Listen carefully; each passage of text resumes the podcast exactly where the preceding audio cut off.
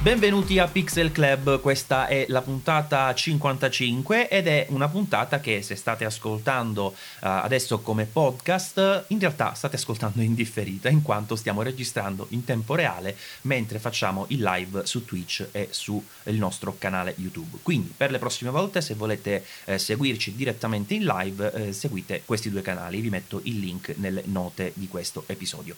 Bando alle ciance, io sono sempre Maurizio Natali di Saggiamente, aggiungo anche Max. Ciao Max. Ciao Maurizio e ciao a tutti i nostri ascoltatori. Meno male che stavolta hai fatto un saluto normale, nell'ultima puntata ti era uscita una cosa davvero strana, pure in editing della puntata non sapevo come trattarla quella cosa. eh, Matt, ciao, buonasera. Ciao ragazzi, ciao a tutti, ben ritrovati e, insomma, abbiamo un po' di cose interessanti di cui parlare, speriamo che vada tutto bene a livello di uh, livello tecnico. Io continuo a, a muovere a sinistra e a destra, perché ogni tanto la preview ce l'abbiamo verticale, quindi devo capire se andare più Vabbè, di qua allora, di là. Facciamo così, vedere. Così state eh, tranquilli. Oh, perfetto, vedi che... Allora, vabbè, tutte queste cose ovviamente fanno riferimento purtroppo alla parte video eh, del nostro podcast. È strano dire podcast video, ma in realtà è così.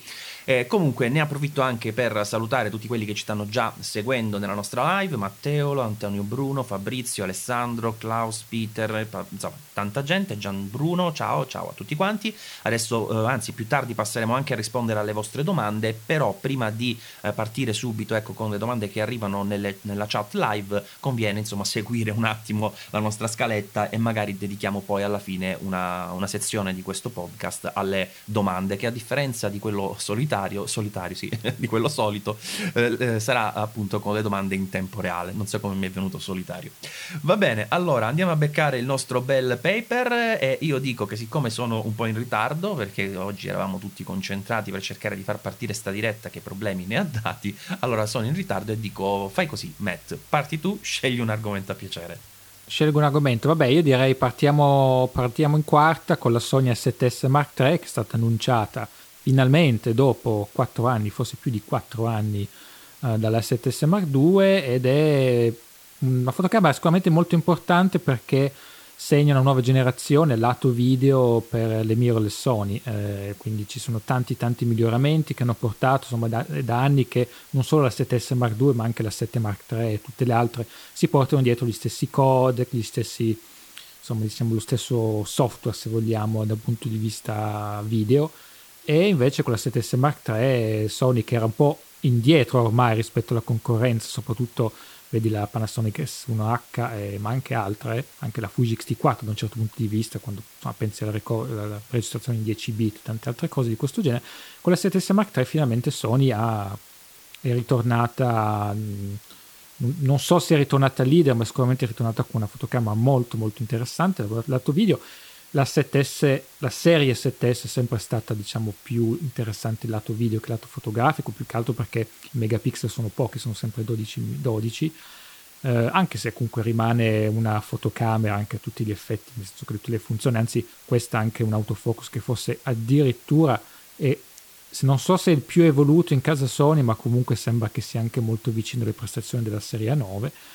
E quindi insomma un bel prodotto che costa anche di più di quello che uno sperava, eh, ma insomma sicuramente un, un prodotto... E a tal proposito, vai. Posso fare una, una piccola uh, un piccolo, diciamo, una piccola precisazione sul discorso del prezzo, perché eh, a me hanno detto durante insomma il nostro briefing con, uh, con Sony che il prezzo in Europa sarebbe stato di quattromiladuecento euro. Ora, finora non ho sentito informazioni contrastanti in merito a questo, nel senso che nessuno ha detto qualcosa di differente. Però il prezzo americano è di tremilacinquecento dollari, ma come cavolo fanno tremilacinquecento dollari, che sono più o meno tremila euro, a diventare quattromiladuecento euro? Secondo me c'è qualcosa di strano, probabilmente. Cal- calcola che sì, il prezzo americano di solito non lo danno con le tasse, quindi poi devi aggiungerci... Cosa so sì, se venti per carità. Per... per carità, ma noi vediamo spesso queste, cioè non è il primo annuncio di fotocamere che vediamo, no? Però quando c'è la conversione di solito fai uno a uno per il dollaro, che già è a nostro sfavore visto che non è così, in più ci aggiungi anche un venticinque per cento di tasse e ti fai un'idea, ma qui siamo oltre, qui siamo a milleduecento euro in più, è tanta roba, secondo me è tanta roba. È, è boh, tanto, non lo so, no, non lo so neanch'io, lì bisogna chiedersi. Io sto ancora che sperando che poi un... quando, quando diranno il prezzo finale, Matt, eh, diranno qualcosa tipo tremilaottocento euro, eh, fantastico. Ma speriamo, speriamo. Perdonami, ti ho interrotto, vai, continua, dimmi tutto. Eh, vabbè, niente, quindi cosa di nuovo? Vabbè, il sensore è sempre dodici megapixel, però nuovo, eh, con retro illuminato, la, il range I S O è sempre lo stesso, va da cento a eh, centoduemiladuecento centoduemilaquattrocento, questo è il range normale, poi puoi anche espanderlo fino a quattrocentomila e passa. E poi loro dicono che ci dovrebbe essere uno stop, mh, ci dovrebbe essere uno stop di miglioramento per le, le, le prestazioni ad alti I S O, quindi un po' meno rumore rispetto alla, al modello precedente. Eh, anche se un... su questo ho visto un test eh, che poi è un film, infatti l'ho dovuto interrompere a metà che è troppo lungo, quello di ehm, come si chiama? Philip Bloom, Philip Bloom.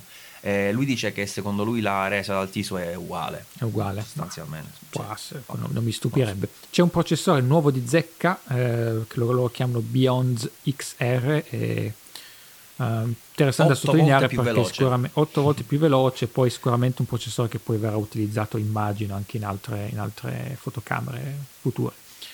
Eh, e poi insomma c'è tutta la parte video eh, e c'è tanta roba, quindi ovviamente eh, c'è e rimane quattro K, quindi non c'è otto K, cinque K, sei K e mezzo, insomma rimane quattro K, però va fino a centoventi frame al secondo con un crop, se non sbaglio c'è un crop di tipo uno punto uno, se non sbaglio uno punto uno, ma solo nel quattro K a centoventi fotogrammi sì. al secondo, e quando attivi la stabili- l'active qualcosa nella modalità ah, la di stabilizzazione, stabilizzazione digitale, sì sì sì, sì, sì. Se no per il resto utilizza tutta la larghezza del, del sensore per le altre modalità. E la particolarità alla fine è questa, cioè Sony invece che eh, inseguire un po' il trend, vedi il sei K della Lumix S uno H, vedi l'otto K adesso della Ceos R cinque, che va vabbè, su quello se volete ci ritorniamo perché ci sono aggiornamenti, ma ecco, loro hanno deciso di lasciare il quattro K, però intanto avere un quattro K a centoventi e un Full H D a duecentoquaranta, ma soprattutto loro già hanno dato dei dati eh, di cartellino per quanto riguarda il surriscaldamento abbastanza buoni, e devo dire che in realtà quelli che l'hanno provata dicono che si vada molto molto meglio rispetto a quei dati. Infatti molte, molti ehm, youtuber americani che hanno avuto la macchina in anteprima dicono che in realtà non sono proprio riusciti a mandarla in surriscaldamento se non veramente in condizioni particolari, insomma, quindi eh, sicuramente è una macchina che Sony ha pensato in modo più concreto rispetto alla concorrenza. E la cosa che dicevamo eh, più volte, Max, che è simpatica questa cosa effettivamente, anche se poi adesso l'hanno notato un po' tutti perché in realtà è una realtà, insomma, è che sembra che si siano invertiti i ruoli tra Canon e Sony, no? Ne parlavamo già eh, puntate fa, perché prima una andava a fare le cose esagerate, magari non funzionavano, l'altra faceva le cose concrete, no? Anche se un pochino sottodimensionate, e mo si sono invertite. Com'è sta storia? Nemmeno tanto invertite, so, semplicemente Sony ha aggredito fortemente il mercato con i modelli scorsi, si è creata una sua base utente, adesso ha detto sai che c'è, io rallento, vi do un prodotto fatto e finito uh, per bene, insomma. E um, Canon invece, visto, visto quello che aveva realizzato con la R, che sì, non era, non è una cattiva macchina, però insomma qualche sbavatura, qualcosa, ha deciso di pestare un po' più sull'acceleratore e sponsori- cioè creare questi numeri, queste, questi richiami forti, l'otto K, le cose particolari, e sì, come se si fossero scambiate, ma in realtà Sony sta facendo meglio di, que- di quello che faceva Canon prima, quindi sì, è vero. Eh, eh, in realtà cioè, ha messo proprio un'altra marcia Sony. Eh, detto da me, insomma, è tanta roba. Sì, sì, ma io infatti so già, lo so già, questo veramente vi do un'anteprima. Io da qui a un mese e due mi toccherà fare un video su YouTube che si chiamerà "Alla fine sono passato a Sony", perché voi sapete la mia reticenza, insomma, annuale, storica su questo brand, non per il brand in sé, ma perché trovavo delle lacune di cui abbiamo discusso tante volte, insomma. Poi ho superato questa mia reticenza con l'Alpha sette tre, perché mi ci sono trovato molto bene per alcune cose, un po' così per altre, insomma le, le cose negative di Sony alla fine ci sono e rimangono purtroppo, però le altre di solito sono così fatte bene che magari ti fanno dare un po' un, uh, come dire, di, ci, ci, fai, ci passi sopra, ecco. E il fatto è che comunque io finora, sapete, sono, sono multi-brand, no, per carità, e, e mi ero fatto, costruito un duemiladiciotto duemiladiciannove, ma è anche un po' del duemilaventi, con un'idea in testa, cioè sto vedendo che Canon fa un lavoro molto buono, la E O S R però è limitata, io credo che Canon farà un lavoro buono in futuro. E stavo andando su quella linea, anche perché ho una C duecento, stavo anche comprando lenti Canon che potevo utilizzare pure su quella, ho comprato adattatori sia per uh, la Panasonic che per uh, la Sony per utilizzare le lenti Canon, insomma stavo andando in quella direzione.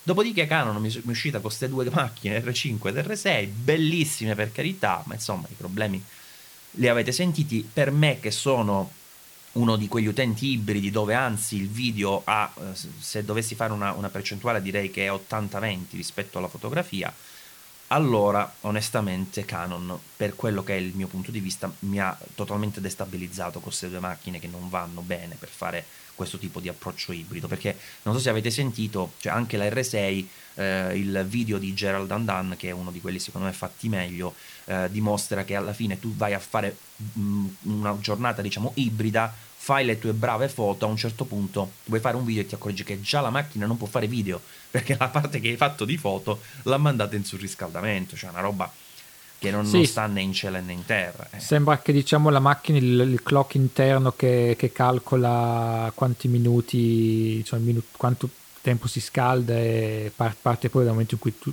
l'accendi, quando appena l'accendi e già parte il, il conto alla rovescia per quanto tempo a disposizione hai per, per registrare, quindi assurdo. Quello è, è una cosa, sì, ci sono stati un sacco di di, di, di insomma, test, recensioni, quant'altro su questo aspetto qua, e diciamo che è un po', anzi direi forse che ha quasi monopolizzato un po' il, il discorso Canon E O S erre cinque, eh, mentre poi in realtà insomma ha tante altre caratteristiche che abbiamo già parlato nella puntata precedente.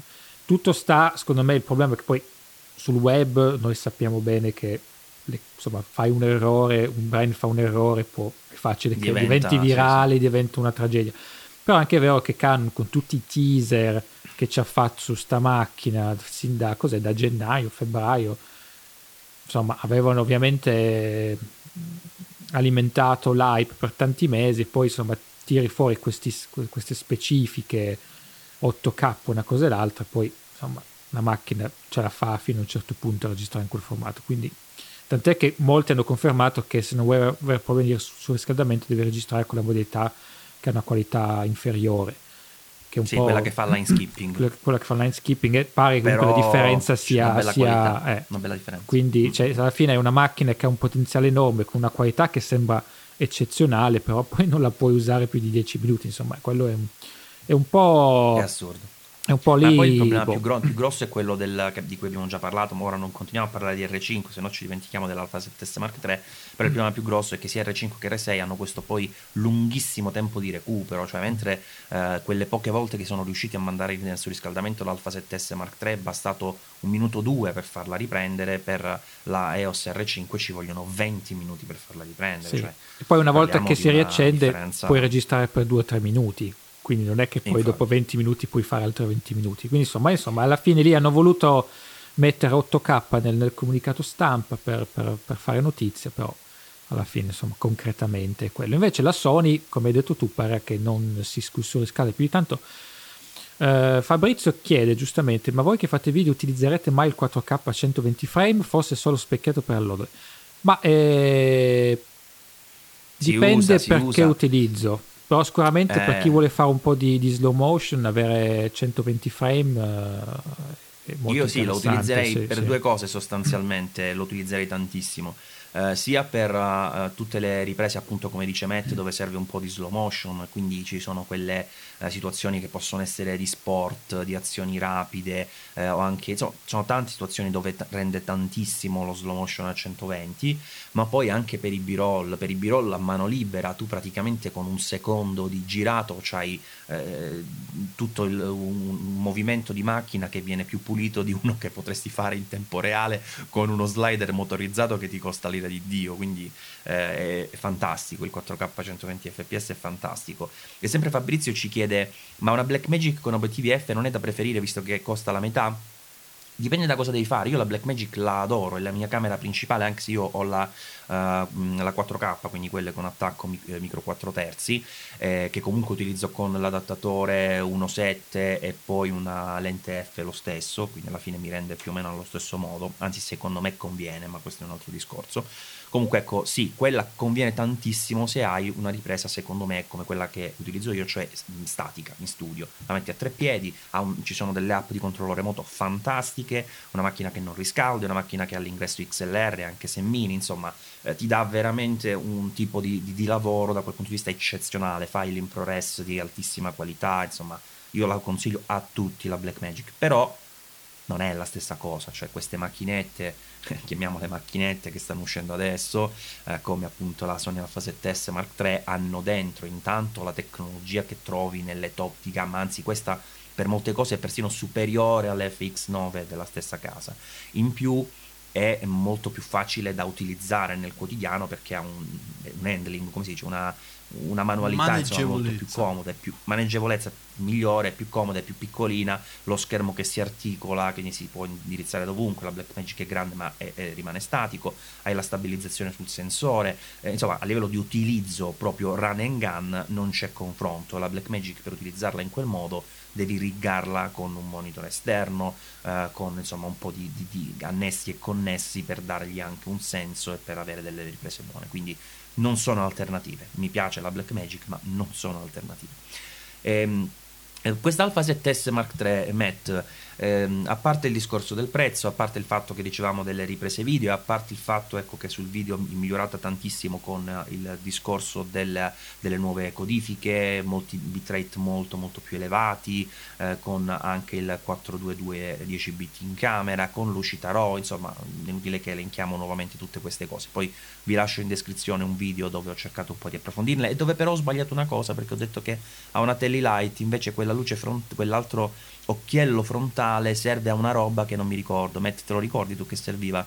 Quell'altro occhiello che si vede vicino alla luce di, mes- di ausilio della messa a fuoco, mm, mi pare no. fosse una cosa che era qualcosa che ha a che fare comunque con l'I R, non, non, non ho capito che diavolo l'I R ah, è ah sì, è per oh. il bilanciamento del bianco, esatto, bravo, per il bilanciamento del bianco, quindi non era la Telly Light purtroppo, che sarebbe stata carina da avere. Comunque ecco, tante cose da quel punto di vista. Fotocamera sempre un po' meno, però veramente hanno migliorato tante cose. Il corpo è quello grossomodo della R quattro, abbiamo anche i due slot. Ora, per i due slot di memoria, qui volevo fare un approfondimento, ma questa secondo me finora è la migliore soluzione che si sia mai vista, perché loro hanno messo due slot che sono S D o H S due, ma sono doppio formato, possono reggere sia queste schede di memoria e sia ognuno di loro può anche supportare le nuove ehm, C F Express Type B, eh, scusa, Type A, che sono più piccole delle Type B e persino più piccole dell'S D e molto più veloci chiaramente. Quindi praticamente hai una flessibilità incredibile, non come quelli che ti danno solo le due S D o come quelli che ti danno una S D o una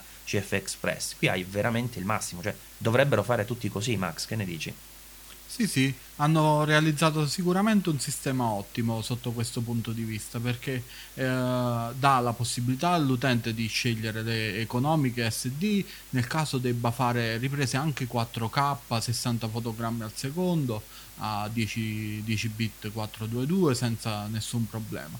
In più, se uno vuole andare alle massime prestazioni, e poi ricordiamo le, le C F Express sono anche più robuste come schede, diciamo, rispetto alle schede S D normali, può scegliere quel formato e spendere tantissimi soldi e ottenere prestazioni adeguate, perché c- con una C F Express ci pre- praticamente costa un decimo della macchina la scheda, poi ne devi comprare due perché sennò che fai, non registri in backup, ci sta l'opzione vuoi mettere insomma, e, e nulla e questa invece è una C F Express, questa è la Type B, quella che c'è attualmente, in realtà questa è una X Q D ma è lo stesso formato praticamente, sì. E questa roba qua invece è quella che purtroppo non si utilizzerà più, infatti ne ho due o tre di queste qua e adesso me la Vendila. prendo nel tarallo, che sono le C-Fast. Guarda quanto sono le C-Fast. Le C-Fast sono sì. più o meno come le vecchie Compact le, Flash, ti ricordi? Mm. Eh, come mm. no, io le uso ancora. E costa...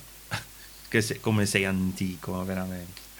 Eh scherzo, beh, la... scherzo, io scherzo. Ho la cinque D Mark tre, che scherziamo, no, solo quelle leggi. Quando non la vuoi più me la compro io, me la compro. Voglio ritornare a fotografare con le reflex, anzi fotograferò a pellicola, se vuoi c'ho, c'ho anche una, una Eos seicentocinquanta a pellicola.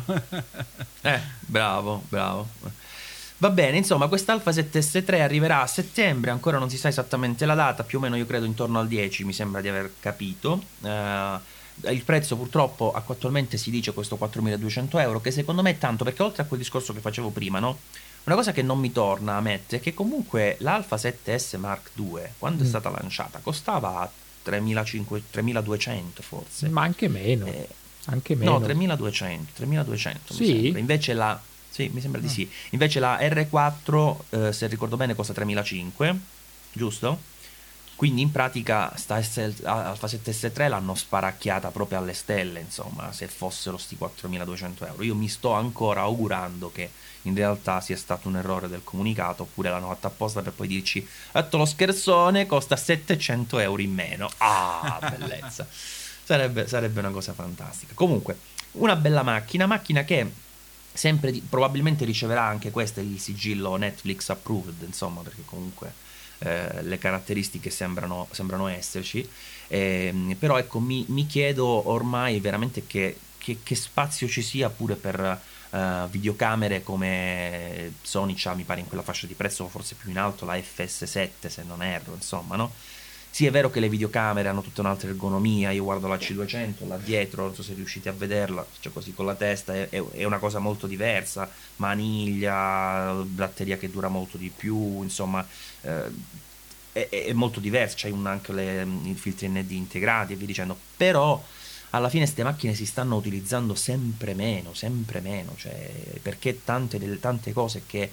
erano, sono, diciamo, sembravano esclusive di, quelle tip- di quel tipo di cineprese, eh, sono comunque bene o male arrivate anche nelle fotocamere, e alla fine sì, devi mettere un filtro N D esterno, sì, devi girare con un pacco batterie o con alimentazione U S B o ti righi, insomma, la camera e ci metti in A V mount, però ecco, di soluzioni ce ne sono e alla fine per quello che spendi hai tanto tanto tanto tanto, no Matt? No, sicuramente sì, anche perché comunque la sette S Mark due ha avuto molto successo per quanto riguarda il video, eh, in primis appunto per la sensibilità ad alti ISO, tant'è che è stata usata, o eh, forse viene anche ancora usata da anche crew professionali, per esempio mi sembra che la B B C per i documentari usava spesso delle sette S per le riprese notturne, perché hai quella sensibilità in più che magari altre... altre videocamere magari non, non, non, non ci arrivano, nonostante abbiano poi tante altre cose. Ma io penso che oggi eh, comunque chi fa solo video eh, e fa video eh, ovviamente eh, dipende sempre poi ovviamente il target, il tipo di utente, dei clienti, quanto, però è chiaro che chi vuole cominciare oggi a fare video seriamente ha la possibilità con tanti mirrorless di avere già un'ottima qualità, invidiabile anche da eh, videocamere più professionali e più costose. È chiaro che poi quando arrivi a un certo livello sicuramente penso che una videocinepresa digitale o una videocamera professionale come la Canon C duecento, come la F X nove ti dà comunque tante altre cose uh, in più a livello di ergonomia, a livello di settaggio, a livello di connessioni anche, comunque per dire so, vuoi, vuoi collegarci un microfono serio, hai l'entrata X L R, mentre sulla Sony non ce l'hai, hai un'entrata Gecchina, però sulla Sony ce la puoi avere, eh? Perché c'è quel microfono c'è esterno il, che sì, ha due c'è X L R. L'adattatore, quindi però insomma accessoriandolo puoi fare un sacco di cose, poi voglio dire sicuramente poi l'ergonomia delle, delle Canon mi sembra anche piaciuta della, della serie C duecento, C cento, ci sono delle differenze, poi è vero che eh, sono le, le, le mirrorless oggi per il video sono molto interessanti perché essendo anche piccole le metti un po' ovunque e quindi è vero. Sì. Tanti, tante produzioni eh, le usano come seconda, terza, quarta camera, perché ne puoi mettere una qui, qui, una di là, cioè per fare il camera car, per esempio, invece di metterci una roba pesante che devi rigare, attaccare con più, con più cura, con più tempo, metti una sette S Mark tre con un obiettivo non troppo pesante, insomma, per fare camera car, per fare um, riprese con il drone, per tante altre cose sono molto, molto utili. Per ma anche chi... su, sulle Steadicam o le Steadicam, insomma, aggeggi, anche, sì. Quindi è chiaro che ci sono tante, tante opzioni diverse. Poi oggi chi magari, che ne so, vuole fare matrimoni e non vuole spendere per una F X nove, una F S sette, con adesso la sette S Mark tre costa un po', come abbiamo detto, però anche solo eh, con una sette Mark tre o comunque con una Panasonic S uno, anche una Fujifilm X T quattro, hai una qualità video sorprendente, per cui sicuramente, ma questo è un mercato che ha cominciato a cambiare quando ormai anni e anni fa uscì la cinque D Mark due, che non ti dava neanche il diaframma manuale quando volevi registrare il video, che però ha cambiato, ha cambiato le regole da questo punto di vista. Penso che Sony abbia... Quello che trovo interessante di Sony è che un po' di anni fa era quella che tirava fuori tanti modelli uno dopo l'altro, cioè tipo la sette Mark due era uscita neanche un anno dopo la sette, eh, di Nex o di vecchia P S C ne uscivano ogni, ogni mese praticamente. Invece con mm. questo modello Sony ha aspettato parecchio, forse rischiando anche un pochino, perché poi nel frattempo la concorrenza, abbiamo parlato di Fujifilm, ma anche Panasonic, che povera Panasonic, questa serie S non, non, è, non se ne parla tanto, però cioè a livello video per me Sony è stata superata non quest'anno ma anche forse l'anno scorso, due anni fa. Loro hanno aspettato, hanno aspettato, però poi per tirar fuori un prodotto che sembra che sia stato veramente pensato eh, ascoltando tutte le richieste degli utenti e cercando di dare sul mercato un prodotto che funzioni, che dia all'utente esattamente tutto di quello di cui ha bisogno, senza fare il passo più lungo della gamba. E quindi questo è un bel cambiamento eh, da parte di Sony, perché Sony è quella che prima voleva sempre mettere nel, nel comunicato stampa, you know, world's first, no? Prima fotocamera al mondo che fa questo, prima fotocamera al mondo che fa quell'altro, mentre con la sette S tre non è la prima a fare tutte queste cose qua, anche se alcune cose fosse quasi, insomma, la seconda, però sembra veramente un prodotto che è stato pensato per tanto tempo, e, insomma, anche il fatto di avere una struttura, un corpo un po' più grosso che però permette di avere una dissipazione del calore efficace, cioè, questo è stato un bel, um, una bella cosa, e tanto di cappello perché comunque tra l'altro le dimensioni più o meno rimangono simili eh, ai modelli precedenti, non hanno fatto parecchie più grosse, quindi hanno voluto anche studiare un modo per comunque tenere le, lo stessa dimensione, lo stesso form factor che adesso ha avuto tanto successo, però non avere problemi di surriscaldamento, quindi insomma quattro anni comunque di... Io su, su quella, sul discorso dimensioni continuo a non capire Sony, perché secondo me le, le macchine un centimetro in più di altezza, mezzo centimetro in più di spaziatura dell'impugnatura dal barilotto, dall'innesto, insomma, e sarebbero perfette, ma che cavolo, non lo so perché li devono fare così, devi sempre stare col mignolino appeso, devi sempre stare con la nocca che su alcuni obiettivi va ad urtare, puoi sempre comprare il loro grip aggiuntivo. Quello non ne parliamo di quel grip storto. Metteremo il link nelle note. Mattia ha fatto un test qualche tempo fa, li aveva provati tutti, no Matt? Ti ricordi? Tu, no, sì, ne avevo provati un qui? paio, sì, sì, ne avevo provati un paio. Ma sì, ma anche un no, po'... No, più di due, ne avevi provati diversi, mi ricordo, almeno tre quattro secondo me. Ah, sì, mm. non mi ricordo più, può darsi. Comunque, Comunque insomma, ma sì, ma sai, le... Sony è fissata mm. sul discorso dimensioni, eh, vedi... Eh, cioè piuttosto di allargare i corpi deve proprio essere l'ultima spiaggia, eh, però insomma almeno da questo punto di vista non l'hanno allargato più di tanto, però non ci sono problemi di surriscaldamento, questo quindi insomma comunque all'interno hanno, hanno fatto ah, ci hanno lavorato su. Poi poi sì, sul discorso di dimensione abbiamo parlato tante volte, lo...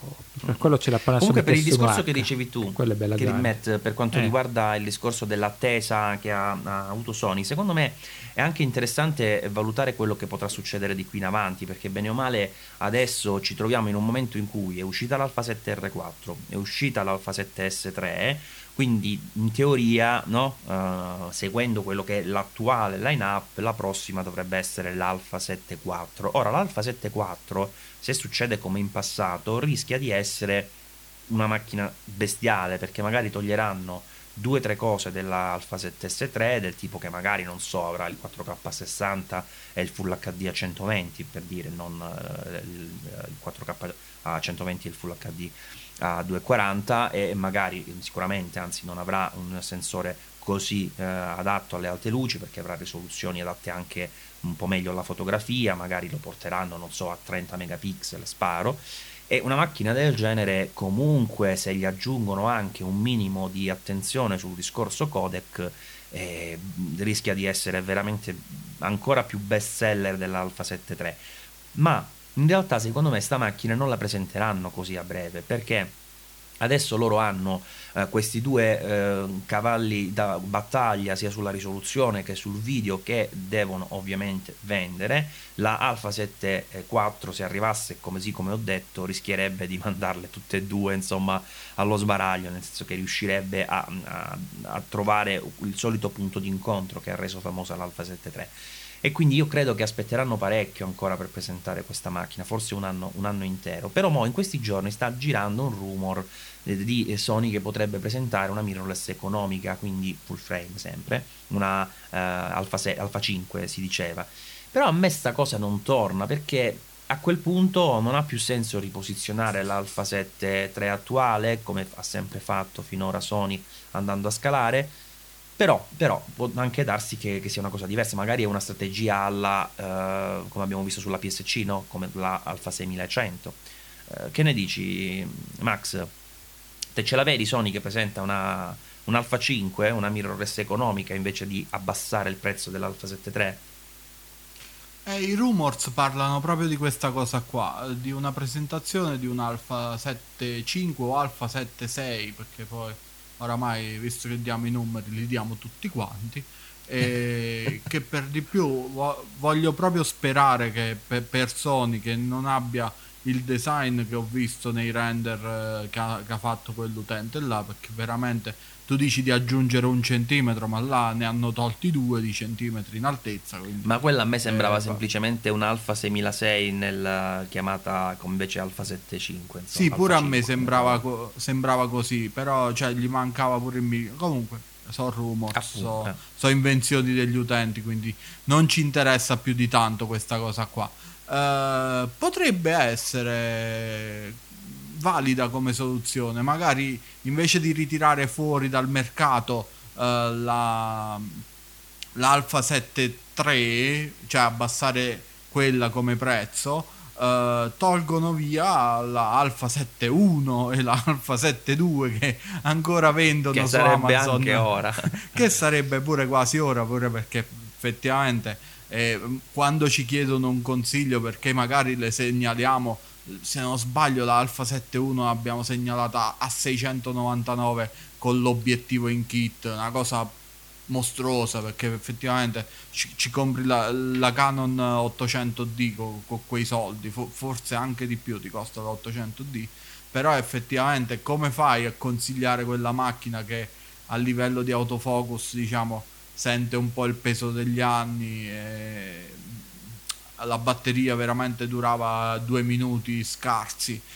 eccetera eccetera. Mo' quindi vabbè, tre eh, però quindi potrebbe iniziare a sfoltire, diciamo, il catalogo e, e cominciare una nuova line up, come no, potrebbe farlo, però finora non, ha, non si è comportata così. Magari è cambiato qualcosa, insomma.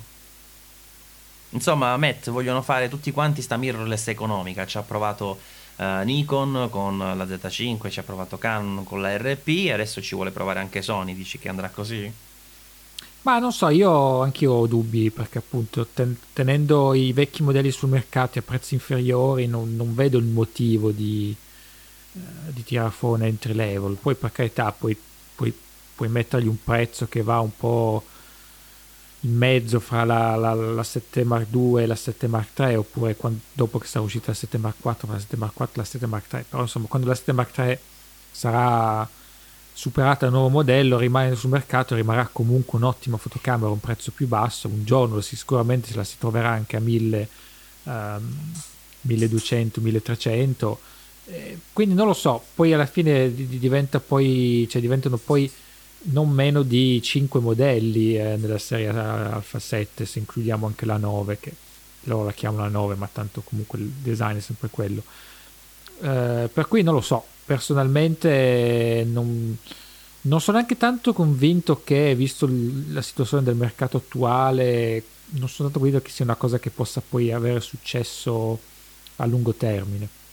Cioè, magari, e poi essendo un modello comunque entry level, devi comunque, non puoi mettergli troppa roba che, che la faccia assomigliare agli altri, agli, agli modelli più costosi, per cui quindi alla fine cosa gli metti? Va bene, un sensore full frame a millequattrocento euro, però è da un po' di anni che eh, un gli sensore tolgono full la frame... stabilizzazione, faranno come eh. con l'Alfa seimilacento, gli tolgono la stabilizzazione, gli tolgono un po' di cose tipo l'S-Log, l'H L G, e ti fanno la macchina economica, sì, tra virgolette, insomma. Sì, non so, non so ma. fino a che punto possa, perché poi là gli metti un obiettivo, ma non so, po- cioè, poi insomma loro hanno, hanno gente che studia per anni queste cose prima di lanciare un, un mercato, sul mercato un prodotto nuovo, per cui insomma se, se vedono il potenziale lo faranno. Per me non, non, non, per me non aggiunge niente a tutto quello che c'è, c'è già adesso. Quindi sì, sì, posso capire Nikon sono... o Canon, perché Nikon e Canon sono arrivati dopo in questo segmento e quindi stanno cercando di uh, prendersi un po' più di spazio, anzi rubare un po' più di spazio Sony. Però anche lì, come ne abbiamo parlato l'altra puntata, insomma la Z, potevi abbassare il prezzo della Z sei che ha già due anni. E, insomma, comunque, non ripartiamo le stesse cose. Eh, infatti, senti, posso solo infatti. aggiungere una cosa sulla sette S, certo. Mark tre?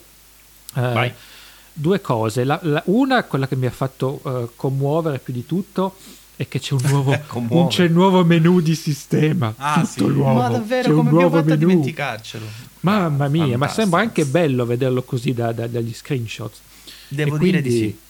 Eh, insomma, potrebbe essere forse, forse, forse Sony è riuscito anche a... Che poi, cioè, se il menu adesso funziona, rimane il discorso del design di cui parlavamo prima, poi... non c'è più niente da criticare, cioè una volta che ti hanno aggiunto no, un centimetro sotto, esatto, hanno messo lo schermo articolato, una volta che ci aggiungono un centimetro sotto, cioè cosa rimane? Niente. Comunque no, il menu no, che tra allora, l'altro si puoi... può, scusami, il menu che mm, puoi usare, vai, vai. puoi navigare anche con lo schermo touch, e questa è una seconda sì. emozione. Prima emozione, eh, menu nuovo, seconda emozione, il touch. No, e per poi essere proprio vai. critico, uh, se uno vuole essere critico, anzi, dell'Alpha sette S Mark tre, ci sono ancora un paio di cose che non mi piacciono, tipo ad esempio il fatto che lo schermo comunque mantiene quel formato che non ha niente a che fare col video. Questa è una follia secondo me, perché lo schermo non è, è, non è sedici noni, ma uno schermo squadrato, e tra l'altro ha molto bordo nero intorno, quindi in realtà è molto più piccolo di uno schermo, che ne so, di quello della Canon E O S R cinque, per dire, che è tre virgola quindici pollici, quindi già parte da una diagonale maggiore, ma è anche eh, più esteso, insomma. Quindi eh, quella è una cosa che a me personalmente non piace. E poi continua a non piacermi la gestione dei monitor esterni. Hanno messo un'uscita full H D, eh, spiego meglio, hanno messo un'uscita eh, H D M I full, quindi la presa intera, prima c'era la micro che era indecente, eh, però dal punto di vista poi dell'utilizzo continua ad essere un po' bizzarra, perché se tu attivi, eh, mentre stai registrando in quattro K, le informazioni sul monitor esterno, quindi stai utilizzando un monitor non per registrare, perché tanto ormai le codifiche sono molto buone in camera, quasi mai avrà senso registrare all'esterno, secondo me, eh, però se tu fai questa cosa per vedere più grande, insomma, le informazioni su un monitor esterno, eh, alla fine ti oscura ancora il monitor interno, e secondo me questa è una roba proprio che non ha, cioè non ha proprio nessun senso assoluto. Però hanno fatto anche delle cose fighissime, tipo con l'Alpha sette S Mark tre tu puoi registrare in camera e contemporaneamente avere l'uscita in RAW, quindi puoi avere un file leggero e un file di alta qualità, e riesci a gestire queste due cose in maniera ottimale, insomma. Eh, da questo punto di vista devo dire Canon ancora è arretrata, perché con R cinque e R sei, a parte i problemi di surriscaldamento, se uh, colleghi un monitor uh, esterno sempre ti spegne quello interno, da quello che ho capito. Infatti c'era un tizio disperato, quello di, uh, di come si chiama, quello di Jared Polin là, quello di Fronos Photo, Fronos Photo punto com da ammazzare ogni volta che dice quella cosa, anche se lo ammazzerei comunque. Eh, ha, ha fatto, aveva fatto notare che non aveva potuto nel test con R cinque e R sei far vedere la registrazione dello schermo, o meglio di quello che si vede nel mirino, perché perché facendolo non vedeva lui stesso più nel mirino, quindi non poteva scattare, insomma, le fotografie, doveva scattarle col monitor esterno, che non era comodo, insomma, quindi ancora da quel punto di vista siamo sicuramente indietro. E per di più erre cinque ed erre sei entrambe hanno il doppio slot, ma non lo utilizzano per il video, cioè non puoi fare per esempio registrazioni in backup video, che è un'altra cosa insomma abbastanza limitante. Quindi eh, diciamo che cose per migliorare ce ne sono, e se devo essere sincero ancora oggi la eh, numero uno per quanto riguarda il video rimane Panasonic, perché Panasonic quando prendi una Lumix, anche la esse uno che non nasce per il video, comunque ti trovi una gestione completa di timecode, se non erro anche la esse uno con il vlog attivo ti dà anche la, lo shutter angle invece della impostazione con uh, solo i tempi per l'otturatore, eh, ma tante piccole cose, c'è il waveform, c'è, c'è proprio cose che altrove onestamente non ci sono e non so se mai arriveranno, perché purtroppo ancora gli altri non hanno questo livello di flessibilità e di capacità lato video. Però ecco, sicuramente la S, l'Alpha sette S Mark tre è attualmente la macchina più concreta che abbiamo, insomma, eh, anzi che avremo tra un mese, che ancora non è uscita. Senti, eh, Matt, invece eh, anche Olympus se n'è uscita fuori dalla tomba, no scherzo, scherzo, non volevo dire così, anche Olympus, Olympus no, non si scherza su queste cose, ecco, non si scherza su queste cose, comunque, la nuova marca, il nuovo brand. Ha tirato fuori una fotocamera che non ci interessava niente, però ha tirato no. fuori un obiettivo simpatico. Allora, visto che tu le hai provate entrambe in anteprima, perché abbiamo questo insider tra di noi, allora ci puoi parlare un po' di queste due robe, eh, ti, per Però ti chiedo della E M dieci Mark quattro di essere sintetico, perché veramente non c'è niente da dire su sta macchina. Allora, lo sensore da venti megapixel come gli ultimi sensori da venti megapixel degli altri Olympus, quindi salto da sedici a venti rispetto al modello precedente, uh, e allo schermo che va giù tipo va giù Nikon così, zeta cinquanta tipo Nikon zeta cinquanta. E... E questa, non la vediamo, non la vediamo, aspetta, aspetta, facci vedere, facci vedere meglio, boom. Ecco. Ah, ce l'hai proprio in mano la, ce l'ho in mano. La macchinetta. Ce l'ho in mano. Hai capito? Quindi, e... e più o meno abbiamo finito. certo, non abbiamo finito, sì, nel senso che eh, il, il design è più o meno uguale a quello della M dieci Mark tre, hanno leggermente reso il, il grip fu- migliore. Vediamo se Fuji, oh, guarda come mette a fuoco la Fuji. Um, hanno qui il grip, l'hanno grip messo stranissimo, perché c'ha messo... un, come se ci avesse il foro per l'indice, no? E sì, poi c'ha un appoggio sopra e un appoggio sotto. Que- questa, questa parte qua era, era meglio se la facevano tutto fino qua, la parte più, più grossa, infatti non so, comunque Com- piccolezze di questo genere. E poi il resto è boh, il venti megapixel, tanto il sensore più o meno è sempre quello, uh, il quattro K fino a trenta frame al secondo. Hanno, dicono che hanno migliorato l'algoritmo di messa a fuoco, poi rimane eh, solo a contrasto, e dalle prove che, che ho fatto comunque insomma, cioè, io tra l'altro ho fatto adesso la macchina in sé più o meno, più o meno quella, adesso magari mi sto, mi sto perben, perdendo altre cose, ma il succo del discorso è quello. E facevo un ragionamento però su Olympus, su questo prodotto qua, visto che insomma ne abbiamo già parlato, Olympus sta vendendo il reparto imaging, eh, quindi ovviamente insomma le cose non vanno come, come vorrebbero, e, pens- e ragionavo su sta fotocamera dicendo, nel duemilaventi un prodotto, ma che cavolo che, serve sta fotocamera? No, un prodotto che ancora ha un autofocus che, soprattutto lato video, che la persona cammina verso di te e vedi che il fuoco fa fatica a seguire, quindi poi quando si ferma la, la, la faccia viene a fuoco due secondi dopo, cose che succedevano, che poi sulla, soprattutto la serie M dieci più o meno l'autofocus è sempre stato così, adesso hanno messo un po' più di punti, l'algoritmo più veloce, però più o meno la prestazione non è che sia cambiata tantissimo rispetto al primo modello che era uscito duemilaquattordici, quattro, sei, sei anni fa. E mi dico, nel duemilaventi se tu vuoi fare un prodotto, eh, perché poi allora proprio Renzo, l'Impus nel suo comunicato quando ha detto che stiamo vendendo ha detto che la colpa, non l'hanno detto in queste parole, però la colpa fondamentalmente è che il mercato è in declino e tutti usano lo smartphone. Ok, ci può stare come ragionamento, però poi se tu mi tiri fuori nel duemilaventi un prodotto che sulle cose che io ormai considero base, e l'autofocus veloce deve essere una cosa base essenziale, su questa cosa qua si inciampa ancora nel duemilaventi, per forza che poi le cose non vanno come dovrebbero andare, perché io mi immagino un utente smartphone che un giorno decide di dire, ma mi diverto a fare le foto con l'iPhone undici, però mi piacerebbe usare una fotocamera più seria, magari con diversi obiettivi. Trovi un modello come questo, che non costa tantissimo, poi sul prezzo potremmo parlare, ma provi l'autofocus e ti as- cioè nel duemilaventi ti aspetti un autofocus che sia rapido, fulmineo, che, che, che, che, che ci azzecchi sempre, anche perché gli altri brand, Fujifilm, Sony, l'hanno capito da mo', che anche le entry level devono avere un autofocus veloce, affidabile, perché ormai cioè, il, il, la storia delle mirrorless che erano lenti con l'autofocus è una roba passata. La X Pro uno, che la prima fu la prima Fuji ottica intercambiabile, provavi a mettere a fuoco e poi andare a fare il caffè perché tornavi c'era ancora lì la macchina che provava a mettere a fuoco. Però dopo, ad oggi, tutte le Fuji praticamente hanno il rilevamento di fase, e anche una macchina come la, X A, la X A sette o la X T duecento, che sono entry level, hanno più o meno gli stessi punti, lo, un algoritmo molto simile a una X T tre o una X T quattro. Eh sì, la X T cento aveva problemi, mi, mi la X T cento sì, la X T cento sì, però poi la quella X T duecento hanno eh, Sony la sei mila cento ha lo stesso autofocus della sei mila seicento, che costa il doppio se non di più. Eh, per cui eh, provando sta macchina mi rendevo conto che per quanto sia carina, il design carino, per quanto sia anche divertente da usare, per quanto la stabilizzazione sia buona, anche se non è la migliore che Olympus ha da offrire, però poi continua a far fatica sulle stesse cose su cui faceva fatica sei anni fa.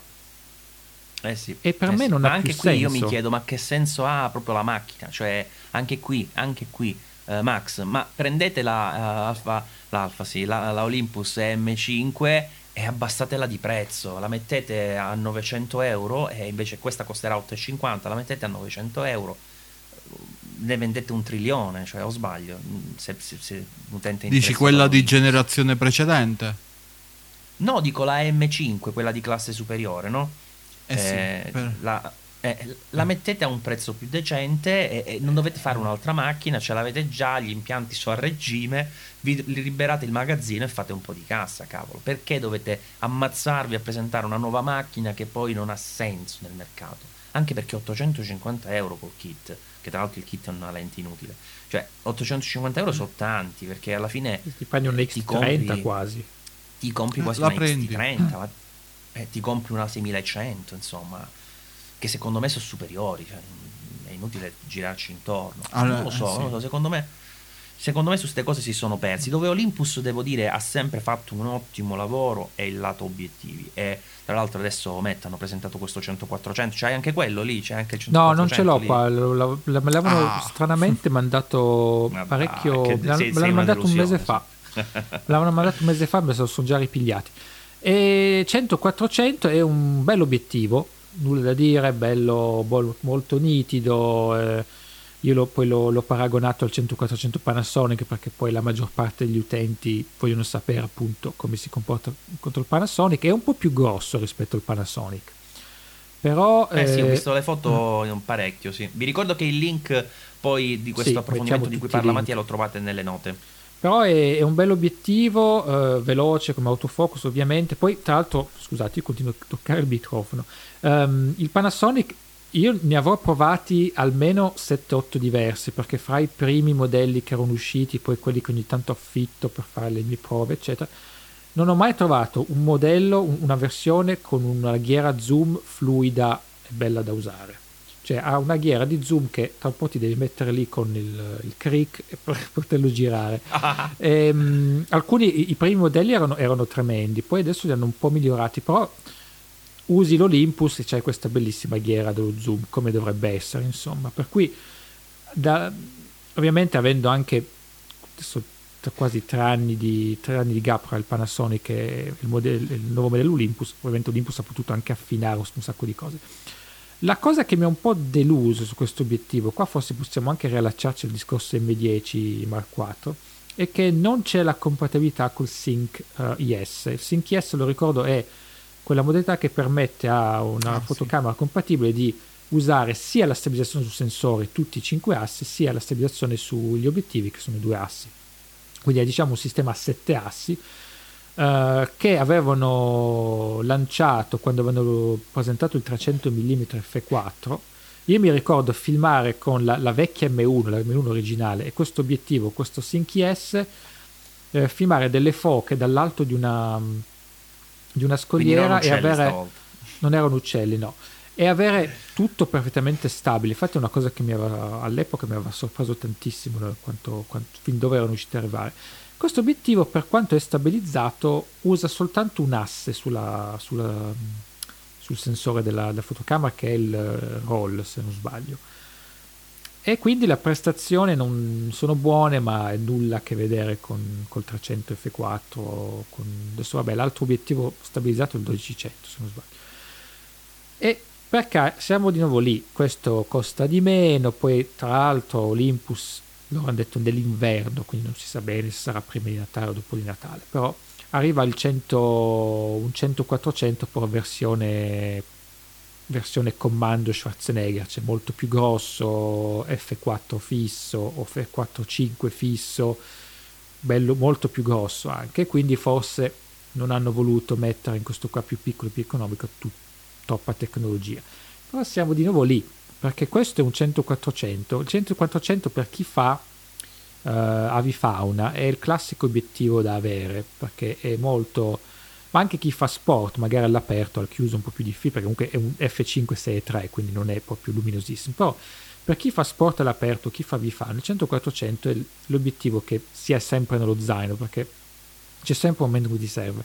Tanti utenti che hanno il emme uno Mark due e emme uno Mark tre lo vorranno prendere, ed è un peccato che non ti dia la miglior prestazione che Olympus ha da offrire sulla stabilizzazione, considerando che la stabilizzazione è forse l'unica cosa che Olympus veramente fa meglio di tutti gli altri.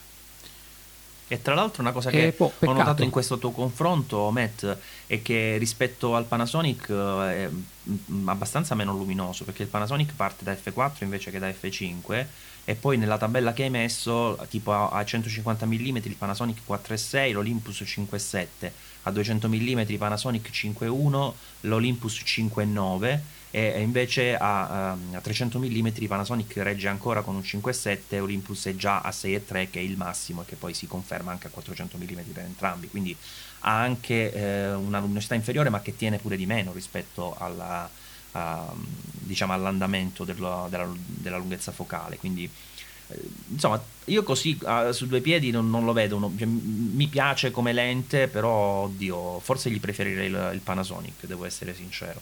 Come prezzo com'è che non mi ricordo la differenza, si è, sap- si è saputo il prezzo di listino? Sì, allora aspetta un po' che mi sembra uh, che ce l'ho anche in euro, sto guardando. Dunque il Panasonic, l'Olympus dovrebbe essere milletrecento euro, uh, mentre il Panasonic si trova adesso più o meno millequattrocento, millequattrocentocinquanta, uh, quindi c'è una differenza so. di cento centocinquanta euro.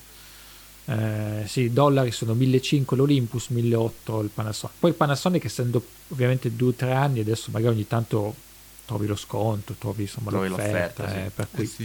eh beh, ma anche sì. ma devo dirti, mh, il Panasonic è anche più piccolino, poi ha, ha delle cose intelligenti, per esempio ha, la, ha una ghiera per bloccare la, l'escursione dello zoom, che puoi utilizzare a qualsiasi focale, mentre invece l'Olympus ha lo switch che però te lo blocca solo a cento millimetri. Mm. Quindi come solo di chiusura, il Panasonic diciamo. Ha anche una, un, un, un paraluce incorporato, piccolino ovviamente, non... per cui insomma ha due o tre cose a livello di design il Panasonic che mi, mi, mi piace parecchio. L'Olympus è un po' più nitido, eh, però sai, proprio un obiettivo anche nuovo di zecca da questo punto di vista. Però appunto sta cosa della stabilizzazione mi ha lasciato un po' l'amaro in bocca, ripeto, capisco, perché poi è un obiettivo più professionale che sta arrivando, però siamo di nuovo lì, che togli delle cose perché poi arriva il modello più... più c'è cioè una cosa a cui siamo abituati tutti, per carità, eh, paghi di più, hai di più, va bene, però è un peccato in questo campo, su questo genere che Olympus, che tra l'altro da tanti anni che ci lavora su, Eh, sarebbe stato bello avere una cosa più completa. Poi, poi il resto è un, buon, un ottimo obiettivo, insomma. Va bene, va bene. A proposito di obiettivi, parliamo anche di un'altra bella bestia in arrivo, un Tamron, il settantatrecento F, sì, F, F quattro virgola cinque, sei virgola tre, che è in fase di sviluppo per uh, mount Sony full frame, eh, lente abbastanza interessante perché comunque non c'è attualmente un uh, settanta trecento in casa uh, Sony nativo, nativo, insomma col mount nativo, ma uh, di terze parti, perché se non erro c'è sia un settanta trecento Uh, no, un cento trecento forse c'è di Sony. Uh, aspetta che controllo. C'è un settanta trecento full frame, sì. settanta trecento c'è, eh, ok, quindi c'è quello di Sony che però uh, ha il suo prezzo, nel senso che è comunque una lente sempre con F quattro virgola cinque cinque virgola sei, ma costa più o meno milleduecento milletrecento euro, mentre Tamron, se farà bene il suo lavoro, questa è una lente che ricorda anche le stesse focali che ha utilizzato Tamron tante volte per le reflex, ehm, c'è quello per Nikon e per Canon che ha venduto tantissimo perché costa intorno ai cinquecento euro e comunque ha una discreta qualità, quindi se riuscissero a mantenerlo qui intorno ai cinquecento seicento euro potrebbe fare davvero male, insomma, no? Come lente potrebbe avere un, un bel mercato. E, tra l'altro... Eh, tra l'altro c'è anche un'altra lente interessante, questa volta di Sigma, che è un rinnovo completo dell'ottantacinque millimetri uno virgola quattro, eh, che eh, conoscete perché è una delle lenti insomma più apprezzate di, di, di Sigma, anche se quella per reflex è veramente un bestione, e invece ne hanno fatta una versione adesso specifica con il mount Sony F E che è un po' più piccola, un po' più compatta. Mattia? Sì, sì, adesso l'hanno annunciata proprio oggi, quindi in, quasi, quasi in diretta, lo possiamo... Sembra molto... l'ottantacinque, diciamo, reflex è un bestione enorme. Questo sembra bello compatto, a vederlo così si allarga ovviamente il diametro, eh, sicuramente è più, più ampio, però non mi sembra neanche tanto più grande dell'ottantacinque uno virgola otto. Eh, quindi molto interessante, questo ovviamente è un obiettivo... proprio riprogettato solo a livello solo per le mirrors. Immagino che ci sarà la versione anche L-mount. Sì, uh, fanno anche la L-mount. Bisogna ricordare che esiste, la, esiste l'L-mount. E finalmente sembra che Sigma si sia decisa a smontare l'adattatore dai suoi obiettivi, perché quelli di prima c'avevano... era solo l'adattatore saldato, ma era l'obiettivo per Canon praticamente. La, la, la, il coltello l'hanno affettato proprio. La togliamo dentro l'M C undici. Esatto, esatto. E poi tra l'altro un prezzo, abbiamo già detto il prezzo? No, milleduecento. milleduecento, beh, insomma. Non è, eh, non è economico, però insomma. Beh, un ottantacinque uno virgola quattro ci sta. Il G Master Sony costa sì, sì. di più. Non mi ricordo. Tra l'altro non mi ricordo se l'avevamo detto, ma uh, un, un paio di settimane fa è uscito anche un Sigma cento quattrocento F cinque sei virgola tre stabilizzato uh, con um, l'attacco Sony, e que- anche questa è una bella lente interessante perché è una della serie contemporary, quindi uh, non è eh, molto uh, a livello di costruzione, insomma non è di grandissima qualità, è un po' plastichino, però comunque è sempre fatto abbastanza bene e le focali mm-hmm. sono molto molto interessanti, nativo per Sony F E, e anche questo costa un, un migliaio, millecento, insomma già si trova su Amazon, quindi una, una bella lente, devo dire, mi, mi stuzzica parecchio, un quattrocento millimetri così compatto alla fine, perché compatto è questo Sigma, eh, ha il suo perché, no? Perché c'è mm. il centocinquanta seicento che però mi pare non è nativo Sony F E, quindi dovresti no. prenderlo con adattatore per Sony oppure per le reflex, che è un bestione, insomma, questo è molto più, più portatile, ovviamente non ha quella qualità, non ha quella lunghezza focale, però è interessante, insomma, come, come proposta. L'avevo provato, insomma, ci, avevo provato sta... la versione Scusa, Nikon, ma... avevo provato la versione Nikon sulla Z sette, quando avevo provato la Z sette. Eh, non Del è male. quattrocento? Sì. Niente male. Ma perché lo, lo hanno, l'hanno fatto anche proprio per Nikon? Uh, sì, hanno, prima l'hanno fatto prima per Canon e Nikon e adesso l'hanno, ah. l'hanno adattato. Ah, uh, ok. M- Va bene, va bene. Insomma, eh, qualche novità c'è stata in questo periodo e c'è anche una piccola, piccola insomma, grossa novità per la uh, Panasonic Lumix S uno H, perché con l'ultimo upgrade del firmware che è arrivato adesso registra anche esternamente il video in RAW con il Ninja cinque. Ninja cinque che si conferma il tool più apprezzato per i videomaker dell'universo, perché in pratica eh, tutti quanti ci fai la guerra mondiale que... sì, ma poi per fortuna devo dire, perché io l'ho acquistato ormai forse un annetto fa e devo dire mi fa piacere vedere che non è stato così facilmente rimpiazzato, e anzi tutti quelli che presentano eh, nuove macchine con abilitazione alla registrazione RAW in esterno puntano sempre sul Ninja cinque, quindi almeno ecco, una volta che uno ce l'ha lo ammortizza, diciamo, nel tempo, perché mi aspettavo, sarò sincero, che sarebbe uscito un Ninja sei, sei. Ecco, così al... Per, giusto per rompere le scatole, no? E per iniziare a dire da adesso tutte le macchine che registrano in RAW solo sul Ninja sei, e così noi siamo fregati. Invece no, fortunatamente sto Ninja cinque continua a macinare update molto molto interessanti. Ehm, va bene, lato ehm, fotografico direi che come novità non ce ne sono, non ce ne sono altre, eh, quindi passiamo un attimo a qualche, a qualche domanda.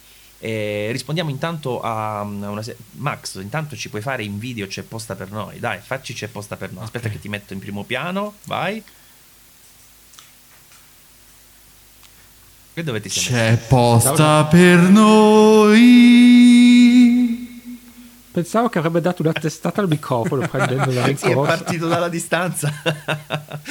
Comunque allora ci scrive eh, Sean, si legge credo, vabbè, ci scrive che Eh, lui ha una G X ottanta eh, che ovviamente è micro quattro terzi, però eh, gli inizia a stare un po' stretta, fa eh, sia fotografia da viaggio ma anche fa eh, un po' di video per il suo canale YouTube, cover musicali, cortometraggi, insomma si diverte lato video. Vorrebbe migliorare perché comunque dice di essere un po' anche stanco del due per eh, sulle ottiche eh, e si fa insomma la domanda di che cosa potrebbe prendere, ci chiede quale potrebbe essere una soluzione.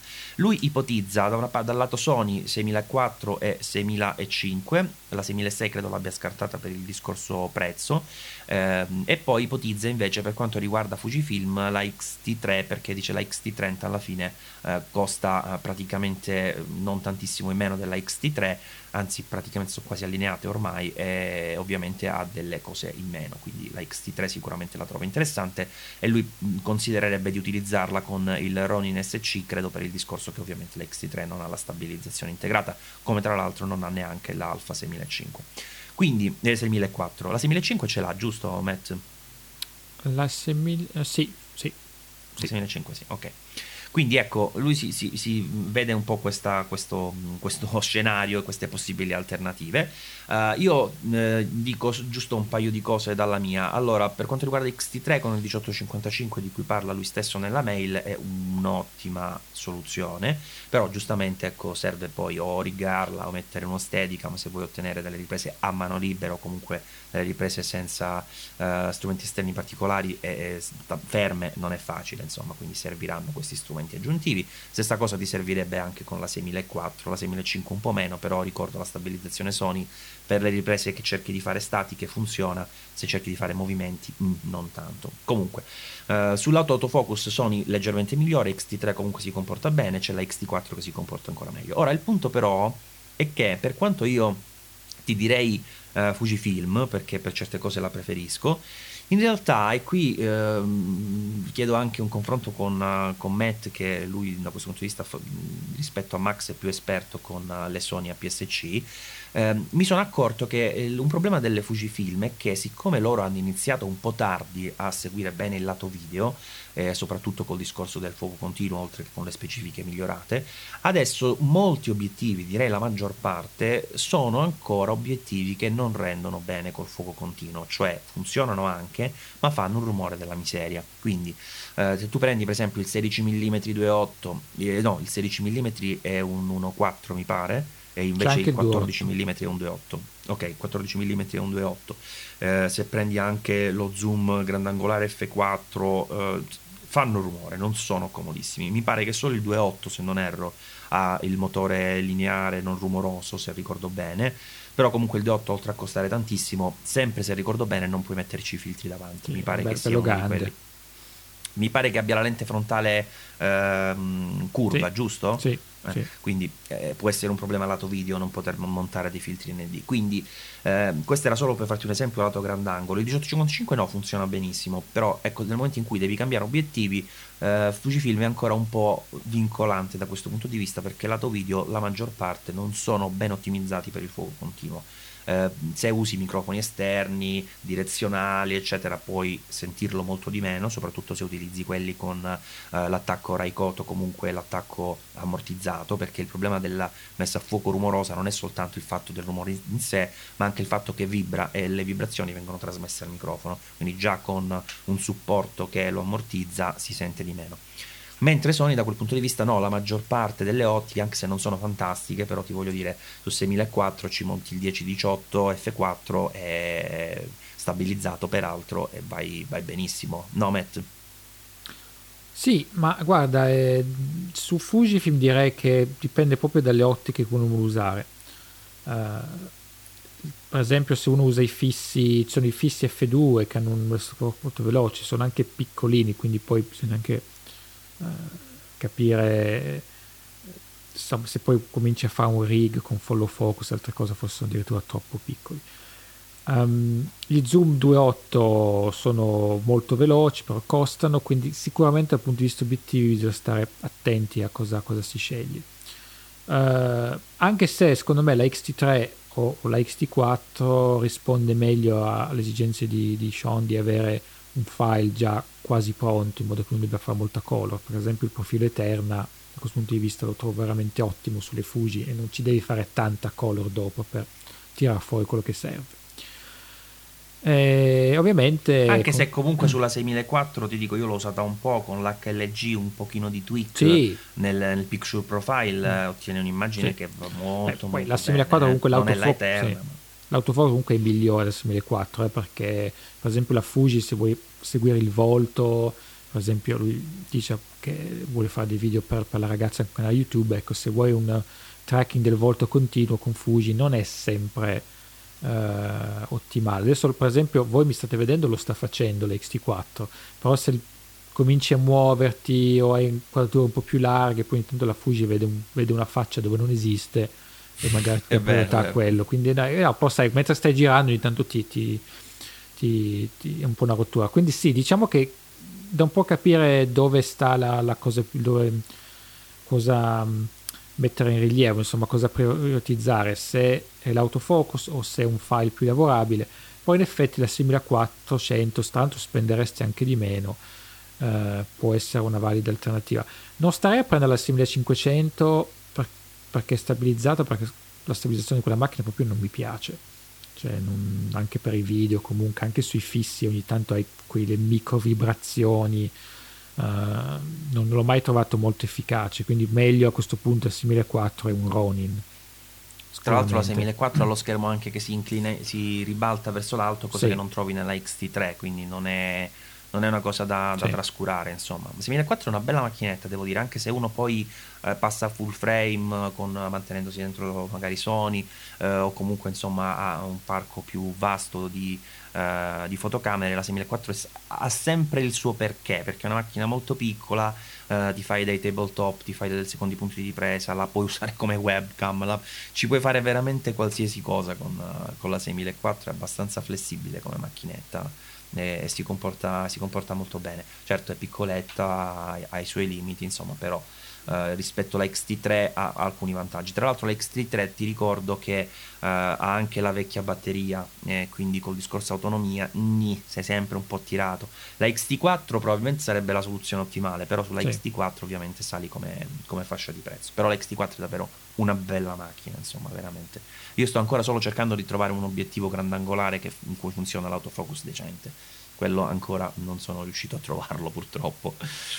Ehm, allora Mick dovresti provare detta... il sedici due otto ah, il sedici due otto però per... due virgola otto eh, so, oh, non lo so eh, due virgola otto su micro quattro T su micro T su A P S C su sedici millimetri praticamente non lo so. Già mo per esempio in questo momento sono a diciotto eh, con due virgola otto di apertura e dietro vedi tutto a fuoco praticamente, quindi non lo so, mi, mi perde un po' di tridimensionalità e non, non mi fa impazzire. Eh, Max, tu per caso vuoi dare anche la tua risposta a Sean, oppure è un argomento che non tanto ti pippa, diciamo? No, più che altro avete già esaminato tutte le opzioni, quindi eh, io non saprei che cosa, che cosa aggiungere per migliorare la qualità del discorso.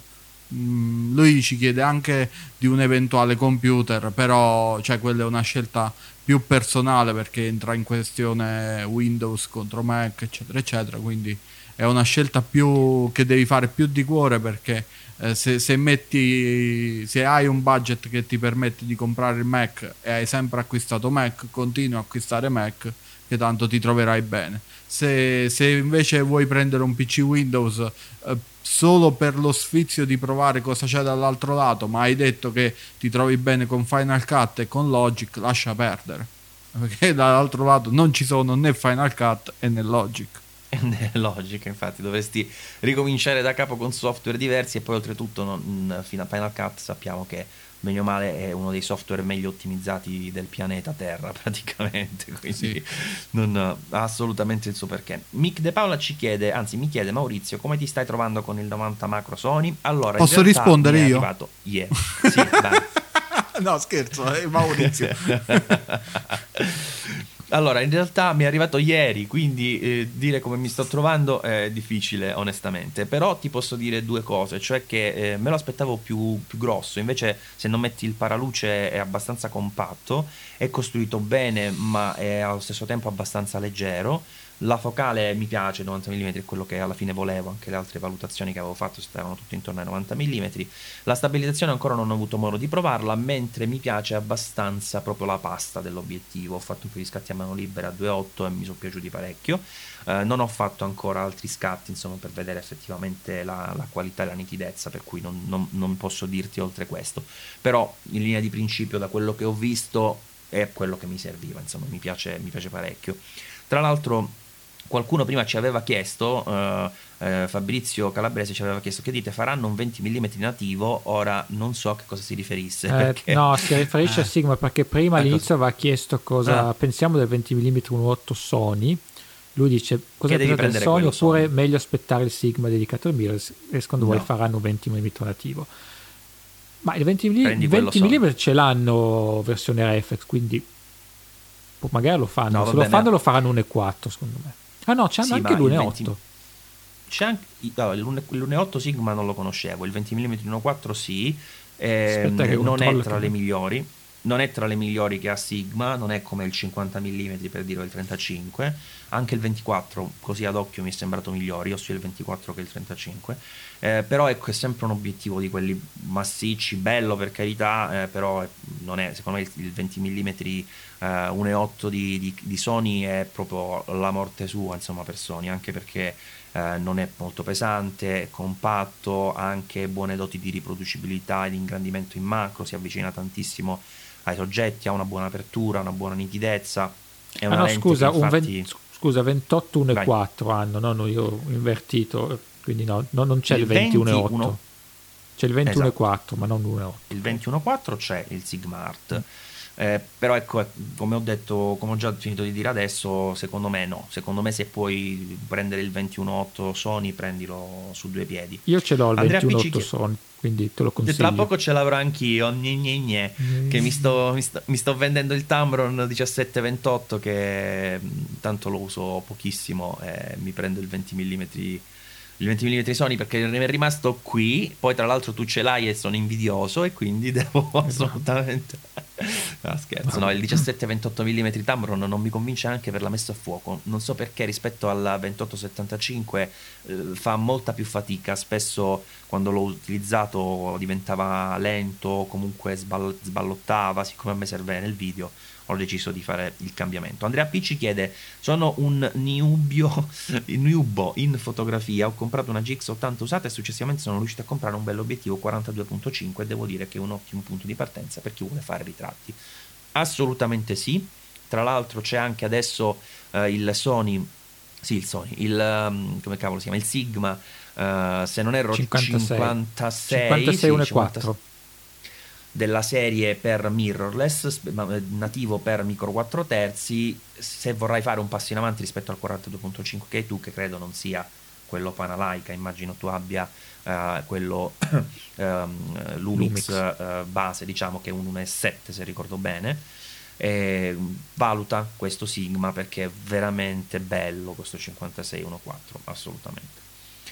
Poi ci dice Arc M, non so se la mia domanda è pertinente ma la faccio ugualmente, un consiglio su una buona compatta anche se vecchiotta, stavo prendendo in considerazione la Panasonic L X quindici, che ne dite? Io alzo le mani perché compatte non ne so niente e non mi sto proprio interessando a niente, anche le nuove Sony, quella che fa le robe per i vlog, cioè proprio l'ho ignorata al cento per cento, non lo so.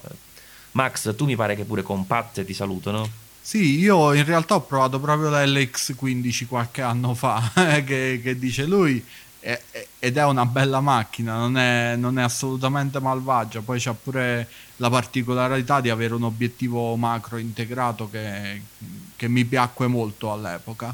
E però cioè alla fine il mercato si è un po' fermato sulla questione compatte perché anche Sony eh, è arrivata alla R X cento Mark sei forse, non lo so, c- ce ne sono di tutti, sì, sì. di tutti i tipi, però alla fine si sono concentrati tutti molto più sul lato video, eh, rimanendo la questione fotografica alla R X cento Mark tre più o meno. Sono tutte le stesse fotocamere con lo stesso sensore, e con lo stesso sensore intendo proprio lo stesso da un pollice a marchio Sony, qualunque fotocamera tu stia comprando, perché anche la, la Canon monta lo stesso sensore, montano tutte lo stesso sensore. Sì, e... però sulla R X cento non mi ricordo da quale versione in poi lo hanno reso stacked, mi pare, che però non lo danno agli altri quello. Eh sì, sulla, dalla quattro o dalla cinque, non ricordo nemmeno io. Mattia, però, come insomma... si dice stacked in inglese? Stacked, stacked. Stacked. Eh? Stacked, stacked, vabbè. Stacked sensor. Corso di inglese in real time. Sì. E quindi effettivamente non è un... non è un mercato su cui stanno, stanno spingendo, e anche perché a parte avere un obiettivo eh, versatile perché ti, ti fa pure settanta millimetri, novanta millimetri, cento millimetri, quello che sia equivalente, non si discosta più di tanto dalle foto che ottieni con uno smartphone, grosso no, modo eh. esagerato. Ah, sì, dai. Dai. Anzi, l- eh, il no. mio iPhone le fa migliori. Quando lo becchi sì, in giornata fa belle foto pure l'iPhone. Si mette, guarda nel mirino della mirrorless e fa belle foto. Mattia, tu che ne dici sul discorso compatte, onestamente? Eh, guarda, anch'io da un po', la, l'X quindici non l'avevo provata, però sì, in effetti, come ha detto uh, Massimiliano, ha un, l'obiettivo è niente male. Io direi, cioè, se la trovi a un buon prezzo, perché poi dipende che prezzo la trovi, se la trovi a un buon prezzo e vuoi veramente qualcosa di tascabile, perché no? Cioè, comunque ci sta. È anche vero, scherzi a parte, che insomma non, tante volte se, cioè, devi più che altro pensare quante volte la useresti veramente, quante volte alla fine va bene tirare fuori lo smartphone dal tas- dalla tasca e fare la foto con lo smartphone, perché poi alla fine...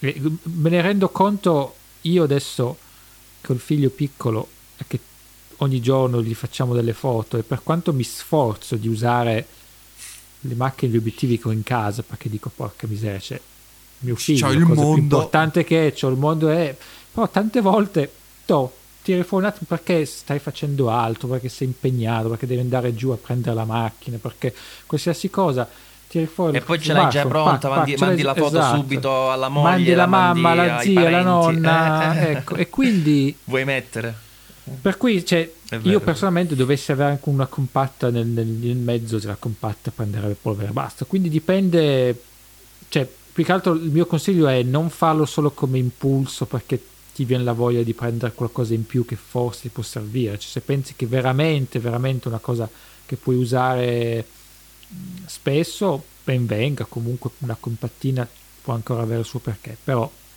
eh, altrimenti diventa poi una cosa che va a finire che non usi tanto e poi rivendi, insomma.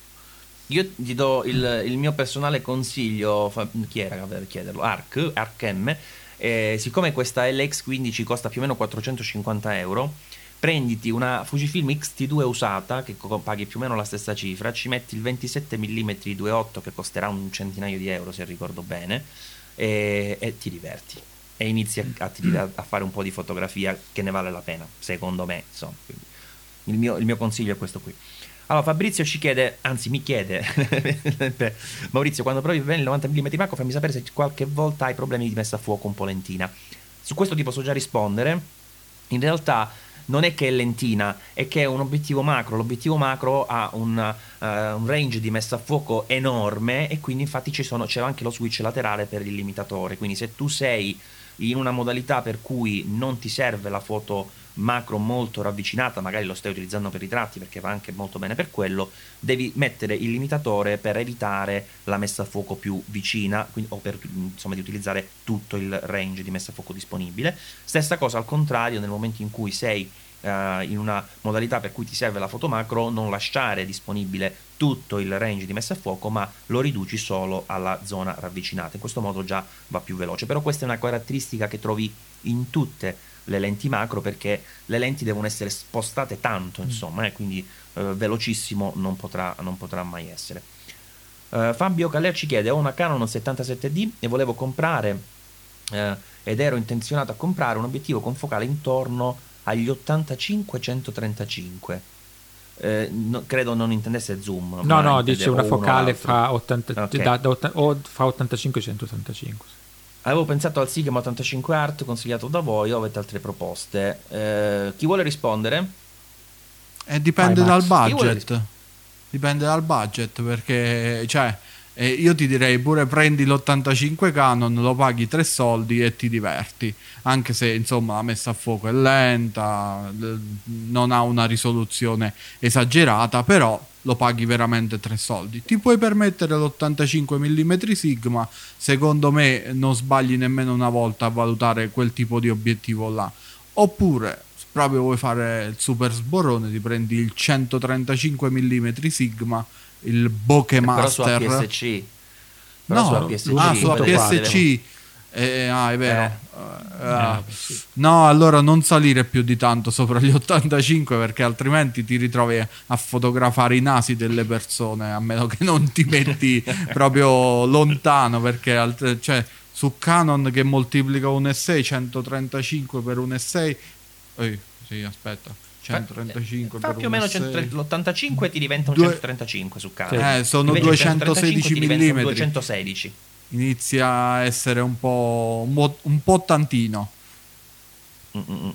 Sì, tra l'altro eh, secondo me anche l'ottantacinque eh, dipende dal tipo di ritratti che devi fare, ma per alcuni tipi di ritratti l'ottantacinque su A P S C intendo, quindi l'equivalente più o meno di un centotrentacinque come eh, angolo di campo, insomma, su full frame, è già una lente che non ti consente di avvicinarti abbastanza spesso al soggetto, quindi sì. a, a seconda del tipo di fotografia che devi fare, in alcuni casi anche l'ottantacinque non è proprio l'ideale su, uh, su A P S C, cioè, però comunque il cinquanta millimetri eh, eh. sarebbe meglio come, diciamo, come distanza, però poi ha l'angolo di campo del cinquanta che non ti trasmette quella cosa del, del ritratto, sì, proprio sì. Eh, que- questa sì, è una sì, cosa ecco, che prima o poi approfondiremo eh, pro- pro- prima o poi approfondiremo questa cosa qua.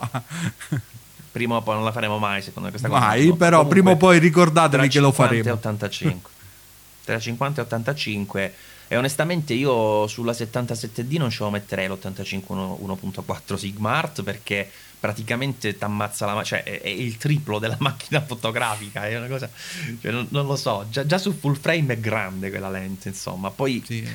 mi sembra anche sproporzionata come, come valori, poi magari è una mia impressione, eh, però mi sembra anche un po' sproporzionata come valori. K B ci chiede: fotografia sportiva, riusciranno mai a fare un, E V, un, E V, un electronic viewfinder senza delay? Perché sto valutando la R sei per il peso minore di una, uno D X, ma tutti mi dicono che eh, lo, lo, il viewfinder ottico rimane superiore per lo sport. Allora qua ti, ti faccio rispondere sicuramente da Mathieu, perché ha più esperienza con la, fase a, la fascia alta di Sony, dove veramente non so cosa sia più veloce rispetto all'ottico o all'elettronico, però eh, devo dire che in linea di principio eh, io sono d'accordo su questa affermazione, nel senso che mi accorgo spesso che eh, quando devo fare fotografia in, in movimento, ecco, dove il soggetto si muove molto rapidamente, rimpiango ancora oggi un po', un po' la reflex, almeno questa è la mia personalissima sensazione. Matt, tu che rispondi per questa cosa del, Ma, eh, del mirino? Dunque, un I V F completamente senza delay non, non so quanto, se sarà mai possibile, perché comunque per quanto microscopico, perché penso che un delay ce l'avremo sempre. Io direi anche dipende però da che, di che macchine stiamo parlando. Eh, adesso qua eh, K B eh, parla di, di Canon al momento, allora, se la, il paragone l'E O S R, l'E O S R o alcune delle E O S M, posso assicurarti che eh, tutte le, molte altre mirrorless hanno un delay molto più corto sul mirino. La, la, la Canon, da questo punto di vista, le prime Canon mirrorless non sono un granché.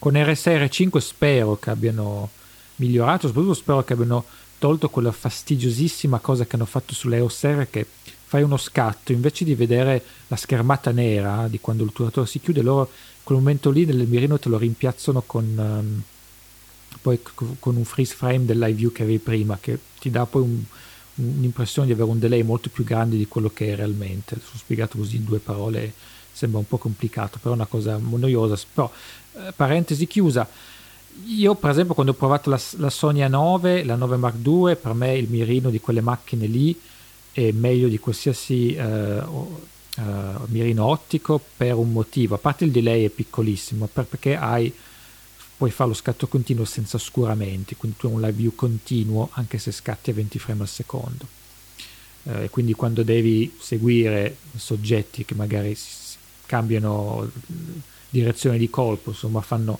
sono difficili da seguire, eh, la serie A nove rimane la migliore. Tra l'altro le Fuji, la X T tre e la X T quattro fanno la stessa cosa, e mi sembra tra l'altro che il delay degli, degli U B T fu, dei, dei mirini Fuji sia tipo zero virgola zero zero cinque secondi, quindi insomma proprio piccolo piccolo. Poi i mirini i più evoluti adesso hanno anche un refresh rate molto elevato, ci sono cento centoventi frame al secondo, eh, per cui insomma dipende appunto che esperienza eh, K B o chi eh, o con chi ha parlato ha avuto rispetto ai mirini elettronici, perché all'inizio c'erano più, più limitazioni, adesso insomma sono migliorati i mirini, anzi poi adesso comincia a avere anche i mirini da cinque milioni di punti, quindi da questo punto di vista io che le mirrorless le provo tutte anche per sport e avifauna, con alcune ho più difficoltà di altre, però tutti i modelli di gamma un po' alti sono usciti questi ultimi anni, trovo che siano, Canon a parte, sono molto molto validi, per cui penso che la tecnologia andrà a migliorarsi. Se poi un giorno esce un I V F veramente senza nessun delay, sicuramente quello sarà, sarà ancora meglio, insomma. Penso che sia anche una questione poi di abitudine, al di là di tutto. Sicuramente chi ha fotografato fino adesso con un mirino ottico prova per la prima volta un mirino elettronico e un po' lo percepisci quel delay, perché poi soprattutto chi magari fa sport, sai, fai sport per vent'anni con Canon, con reflex Canon, poi di colpo provi un mirino elettronico, sì, lo noti subito. Poi una volta che ti abitui, secondo me, non, con i mirini evoluti di oggi non è più un problema.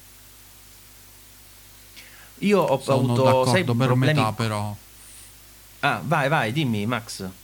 Facci sentire la tua. Fai sentire la tua voce. Vai, vai. Eh, vai.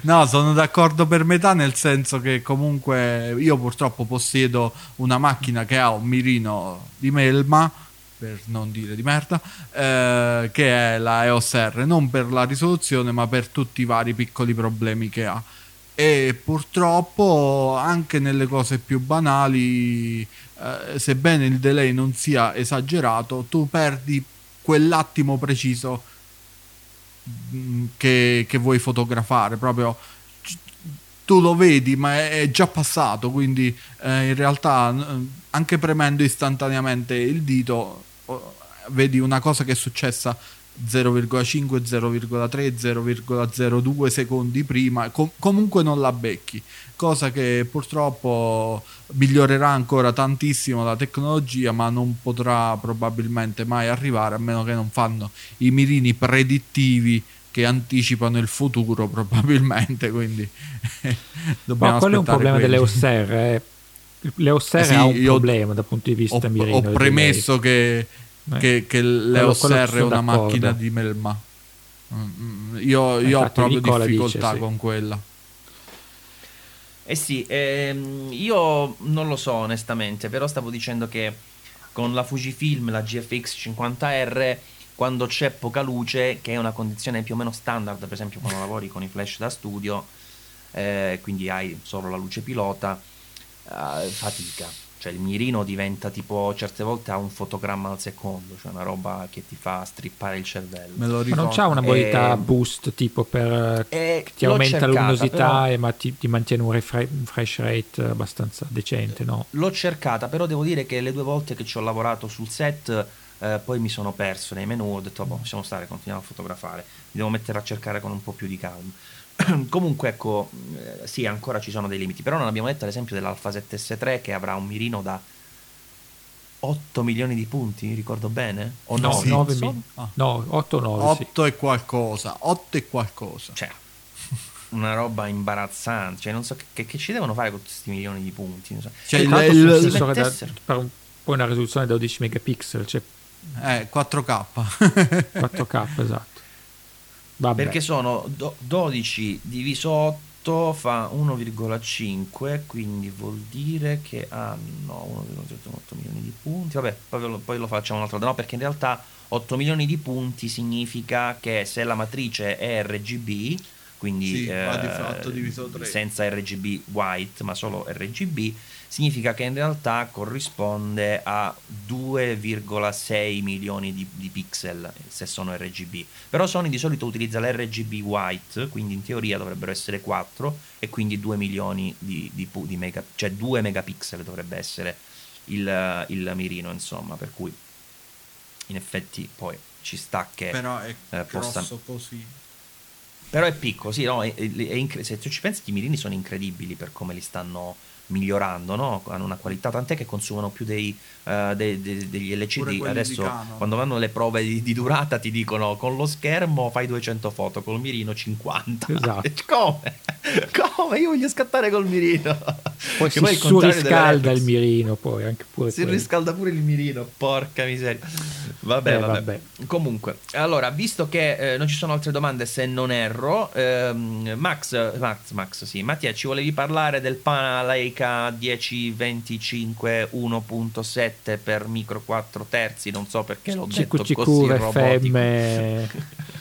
No, vabbè, dieci venticinque uno virgola sette di Panasonic, un obiettivo che ho avuto modo di provare qualche settimana fa, eh, non ci ho fatto tantissimo, ho voluto farci di più, ma in realtà poi ero impegnato con altre cose, però comunque è un obiettivo grosso, bello grosso, un obiettivo caro, molto caro, ma molto molto bello. Eh, su che qualità l'hai provato?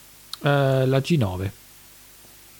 Bello. G nove ah, che è pure bella massiccia, quindi sì, sì, quindi grosso, sì, G nove insomma. Più dieci venticinque uno virgola sette, insomma hai, hai un corredo, insomma, fai, fai concorrenza ai corredi reflex di tutto rispetto.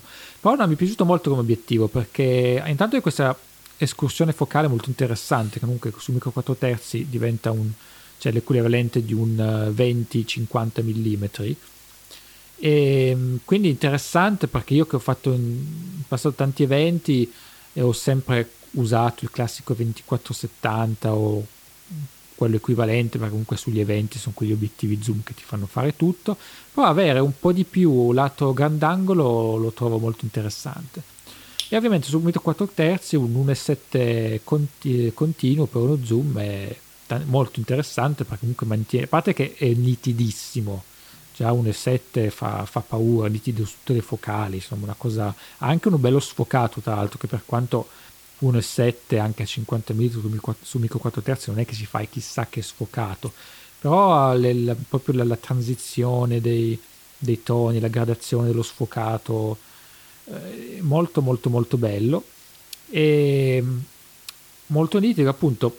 Su micro quattro terzi anche per fare video è un obiettivo molto interessante. Certo, costa parecchio, adesso il prezzo italiano non ce l'ho in mente in questo momento, magari lo trovo, eh, però eh, costa parecchio ed è veramente grosso, insomma lì proprio il, il vantaggio della portabilità del, del sistema proprio va via e eh, non la trovi più, insomma, quindi milleseicento millesettecento più milleseicento, o meno milleseicento ah, ma sai che pensavo di più, ok. Là, là ça, ça, l'avranno abbassato di prezzo, secondo me quando è uscito costava di più. E vabbè, niente, era solo così per condividere un obiettivo di quelli sai, allora, infatti dici, Prime non lo proverò mai, mh, non lo proverò mai, e poi alla fine ho avuto l'occasione, molto bello. Io non so mai, cioè io personalmente non lo comprerei mai, uh, non, non so alla fine chi lo compra un obiettivo del genere, forse più chi fa video con magari una G H cinque, una G H cinque S. Però ni, perché alla fine ti prendi un Metabons, o se vuoi risparmiare ti prendi il Viltrox uno virgola sette, ci metti un Sigma diciotto trentacinque uno virgola otto di Canon che ti diventa un uno virgola quattro, quindi ancora più aperto di questo, e come focali da diciotto trentacinque ti diventa più o meno la stessa cosa, ti diventa un, che cosa diventa? Un, vediamo se riesco a fare il calcolo al volo, un dodici qualcosa del genere, un dodici venticinque, se non siamo là. Sì, diciamo se ti serve un po' di messa a fuoco, soprattutto su una G nove, una G H cinque, non so col Metabons come, come si comporti. Ma tanto per il video, per, tu hai citato video, e per il video la messa a fuoco Panasonic? No, beh no, però per chi invece gli interessa il lato foto, comunque. Lato sì, foto sicur- sì, magari. Sicuramente. Sì. No, il però sai, è un obiettivo non, è, non è ottimale. Per me quello è un obiettivo che Panasonic ha fatto quando avevano annunciato l- l'alleanza...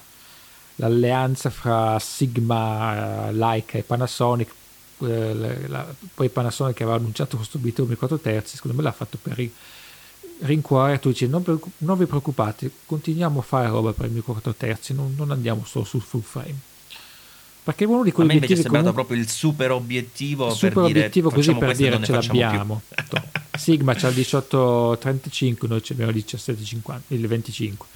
Perché alla fine sì, è un obiettivo veramente molto molto di nicchia, costoso, grande, insomma, non, non so quanti ne abbiano venduti, ma però, no, così.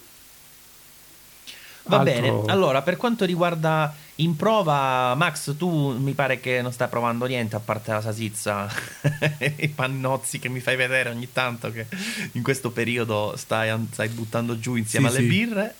Sì, molte birre, eh, molti io... panini, molto tutto.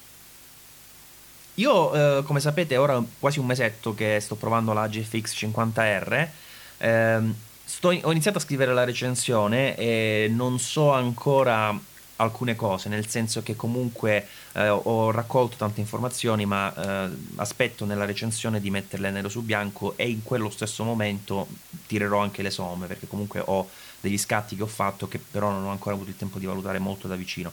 Però volevo dire un paio di cosette al volo, a parte questo discorso della, della mirino che in generale quando c'è poca luce fatica, e anche il discorso della messa a fuoco che quando parte è veloce però in alcuni casi proprio senti che, che fa un po' di fatica, insomma.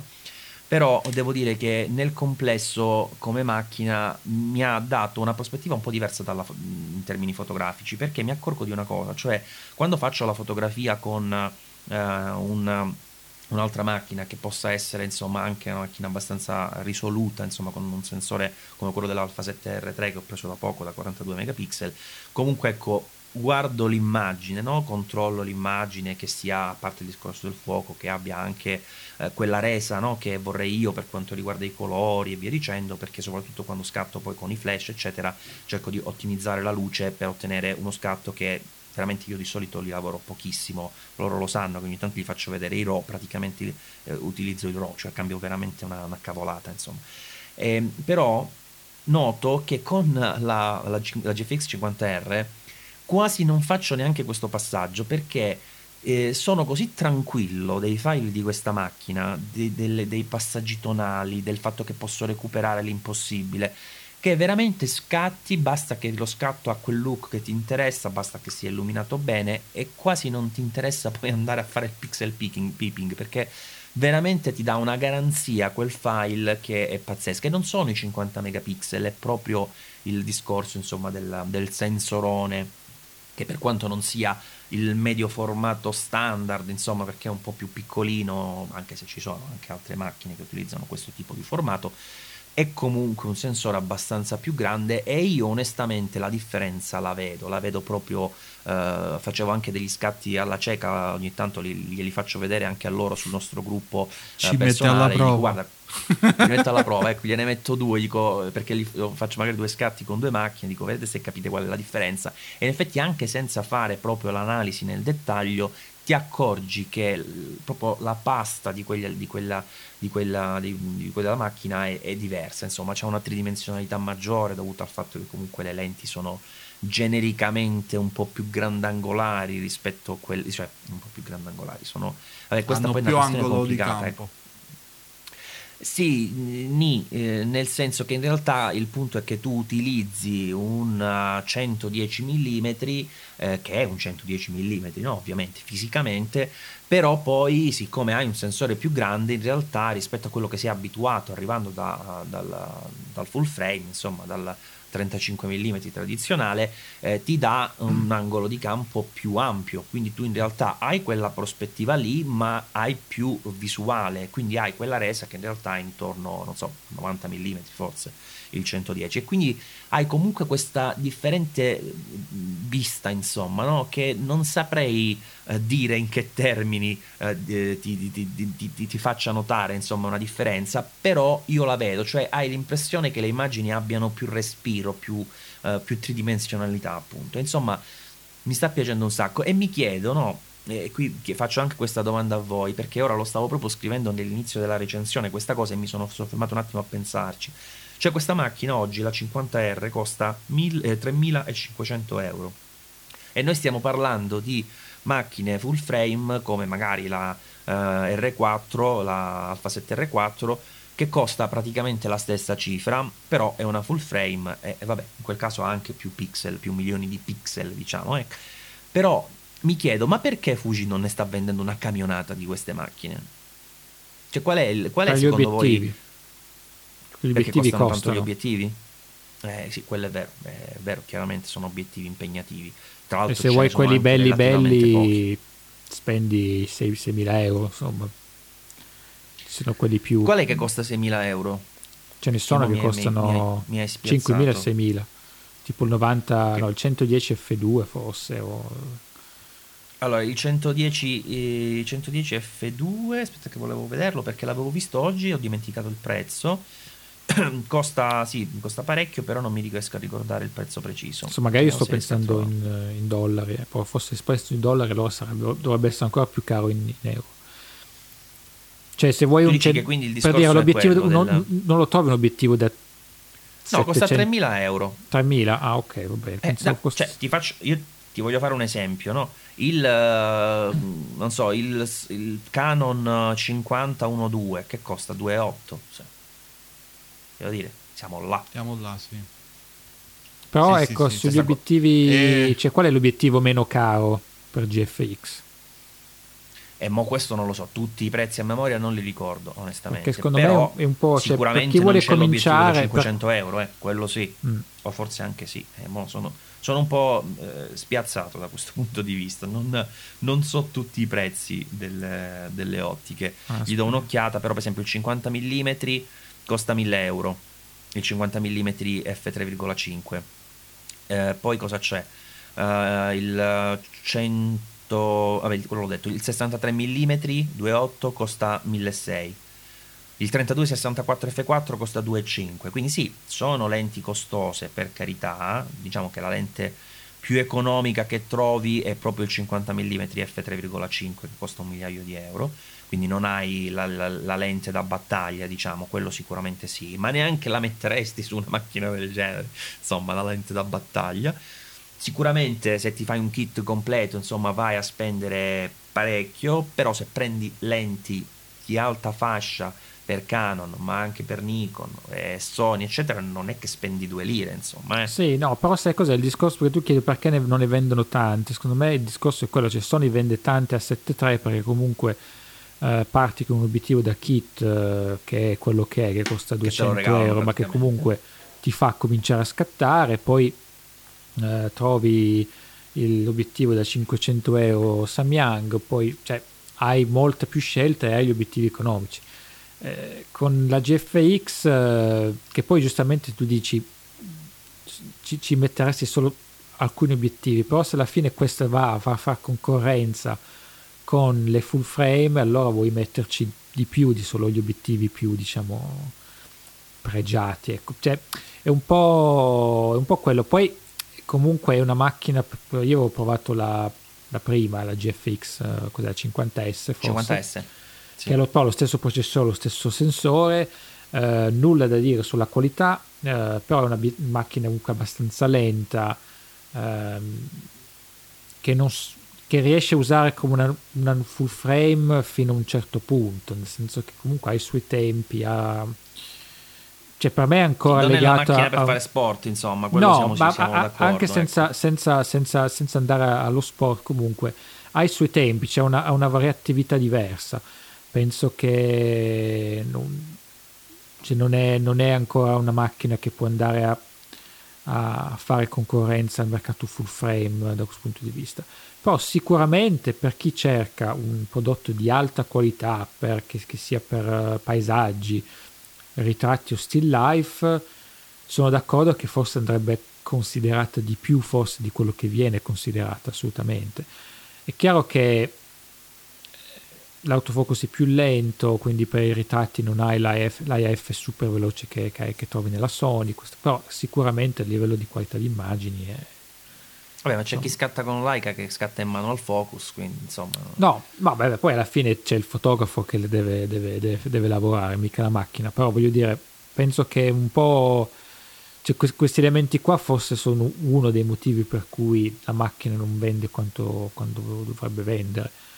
Però, insomma, se Fuji insiste su questo, su questo, questa serie, secondo me...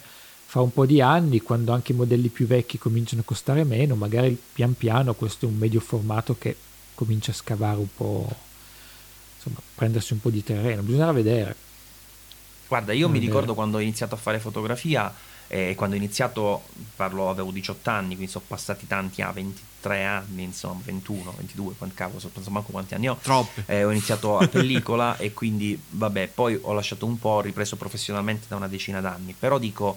Uh, ho sempre visto la, uh, il, uh, il medio formato come un punto d'arrivo, no? Cioè come una cosa del tipo quel fotografo che bene o male ha uh, in quei settori dove comunque sono anche abbastanza remunerativi, non so, la fotografia di moda, la fotografia di prodotto, insomma dove si guadagna, perché altrimenti non, non lo ammortizzi, no? Cioè non ti prendi la medio formato per fare un matrimonio, non, non rientri nei costi, no? Secondo me, perché non ne fai un milione al mese. E quindi alla fine dei conti l'ho sempre vista come un punto di arrivo, no? Cioè il fotografo che si può permettere, gli serve una medio formato, è un fotografo che in un certo senso è già arrivato a un buon livello, no? E quindi sapere che oggi bene o male tutti quelli che comprano una reflex full frame possono arrivare a comprare una medio formato mi fa un po' impressione, cioè è una cosa che stravolge un po' i concetti, no? A cui ero abituato pensando alla fotografia. E quindi ecco, per chi arriva da questo tipo di, di mentalità come me, forse perché sono vecchiotto, eh, sembra quasi...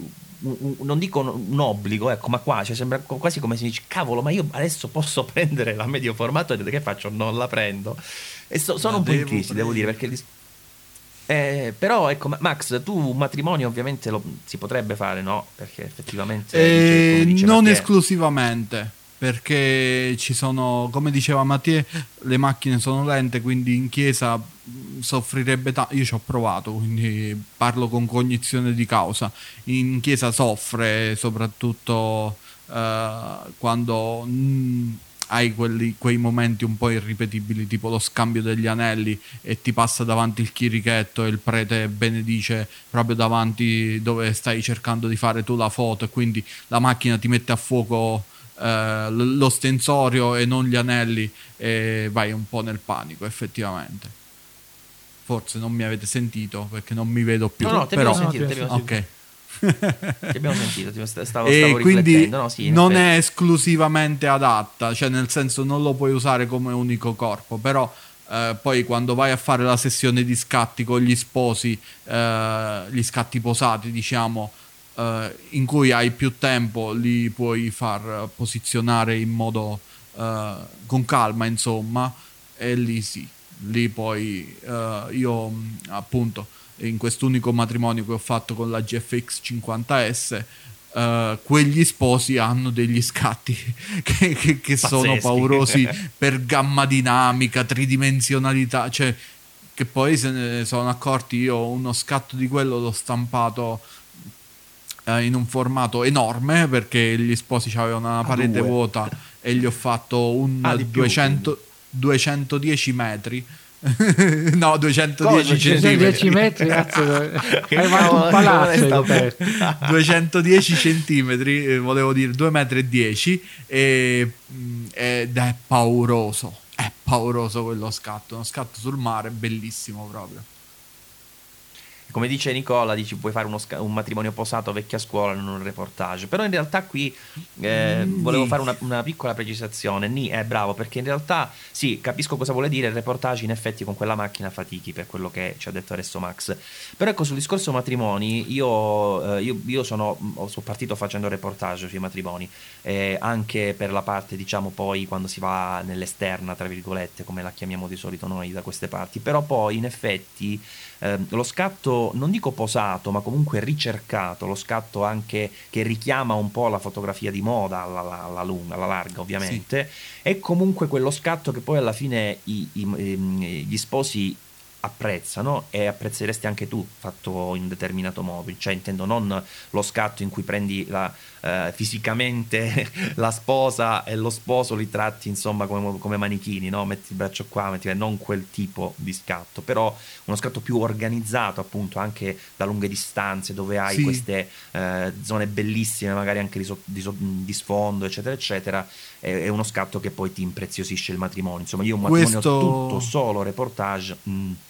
Questo è un errore che è molto, è molto comune, confondere il matrimonio posato di, di vecchia scuola con lo scatto ragionato, perché si può avere il matrimonio reportage nel senso che tu comunque la festa cerchi di essere invisibile, di catturare i momenti, e poi in realtà il reportage a me lo fa la seconda camera, perché io mi occupo di fare per esempio tutta la situazione di prendere gli attimi, le cose, e poi ci sta quello che si diverte, magari monti un obiettivo con un'apertura eh, spaziale uno e quattro, uno e due eh, e ti vai facendo Max? Tutte quelle angolazioni no, impossibili eh... resto okay. Pronto. Ma- Max, si è frizzata la tua immagine, non ti stiamo neanche sentendo, mi sa no, che sì. c'è stato qualche piccolo sì, problema c'è stato di, di qualche connessione. problema Mm-mm. Vabbè, ci sentiamo sì, ov- ti sentiamo adesso comunque, vai dimmi. Ovviamente eh, sì, come vedo che hai pinnato un altro commento, dipende dal gusto degli sposi e su questo non ci sono dubbi, però come diceva Maurizio uno scatto ragionato che non vuol dire mettiti così, mettiti cosà, vai sulla balla del fieno eccetera eccetera, ma vuol dire guarda uh, se scattiamo a quest'ora del giorno con la luna eh, eh, mi porto un obiettivo il milleseicento millimetri eccetera eccetera, ti cambia l'album, te lo cambia, anche se tu dici no ma io non voglio la posa, ti cambia l'album lo stesso, ti cambia il servizio fotografico, ma tanto, ti fa tanta qualità in più proprio. Sì sì, se, se poi hai anche un po' di esperienza di fotografia di moda aiuta ancora di più. Io, c'è sì. quella, um, quella Canon Ambassador che ogni tanto citiamo, Max, uh, Felicia. Felicia Siscola che, che, che fa degli scatti, vabbè lei forse esagera, sembrano proprio fotografie di moda, non sembra sì. neanche proprio un matrimonio fa, fa poi tra l'altro fa sempre pure perché lo sposo non c'è mai, io, io eh, non l'ho mai esatto. visto lo sposo nelle sue foto vabbè que- va anche detto che quelle sono le foto che condivide, magari ecco le foto in realtà che fa Um, complessivamente nel matrimonio mi auguro che includano anche la parte maschile o comunque sì. l'altra parte insomma del matrimonio, a prescindere se sia anche un'altra donna che è possibile comunque ecco sì. eh, però, però tu vedi insomma che ci sono quegli scatti che ti danno qualcosa in più, cioè io Cavoli. penso anche gli sposi nel momento in cui si rivedono l'evento, io noto che apprezzano ovviamente lo scatto di reportage dove hai beccato il momento particolare col bimbo, con la nonna, col parente, o anche gli sguardi tra gli sposi, insomma sono ovviamente fondamentali queste cose, però ecco questi eh, scatti in più che riescono a raccontare il matrimonio anche con un occhio un pochino più ricercato, insomma al di fuori di quello che è l'evento in sé, ma anche proprio eh, le persone persone che lo rappresentano, che lo vivono in quel giorno, secondo me aggiunge sì. aggiunge, aggiunge tanto. Poi eh, aggiungo solo un'ultima cosa: mi capita di tanto in tanto di stampare le foto di altri fotografi in matrimonio, ovviamente, e, e scegli scegli scegli scegli ok, magari eh, questo è bello perché sono uscita io spontanea, ma tu eh, cioè mi metto vi, vi riporto i discorsi degli sposi, eh, qui sono uscita bene io ma tu stai facendo tutta un'altra cosa, eh, qua ci, ci passa quello dietro e, e quindi lo dobbiamo scartare, qua c'è un, qua è una questione, qua c'è uscito il secchio dell'immondizia, qua è un'altra cosa, e alla fine si, si ritrovano a scegliere per, per esporre uno scatto in casa la foto che hanno fatto posata in chiesa, perché è l'unica che si fa sempre, e magari anche quella non è che sia venuta, ecco, proprio quella benissimo. Io invece non, non la faccio mai quella, sì, invece no, mi eh. rifiuto la foto posata in chiesa, no.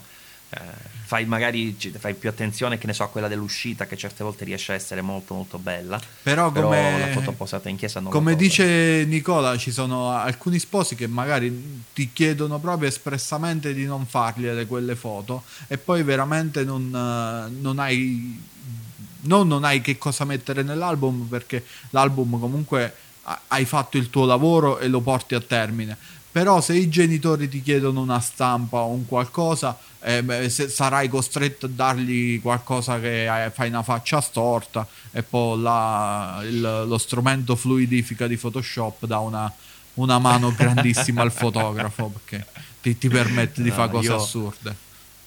Ho smesso di, di fare matrimoni ormai due anni fa, proprio perché comunque devo dire bene. Fortunatamente col, col mio collega eh, siamo riusciti nel corso di sette anni di attività eh, a, a fare una selezione a monte, nel senso che chi poi vede le foto che facciamo, i video che facevo io, eccetera eccetera, bene o male veniva da noi sapendo già quello che ottenevano, quindi eh, non, non si sì. faceva queste richieste assurde, e quindi già questo aiutava parecchio, ecco. Però ogni tanto capitava, ecco, il matrimonio in cui ti facevano quella richiesta, e io fo- spesso facendo il video mi, mi ritenevo fortunato di dire: per fortuna non le devo fare io queste foto, se no me ne sarei andato, perché Maurizio non, non mi possibile. Fai per favore il video a super slow motion di quando eh, tolgo la giarrettiera a mia moglie.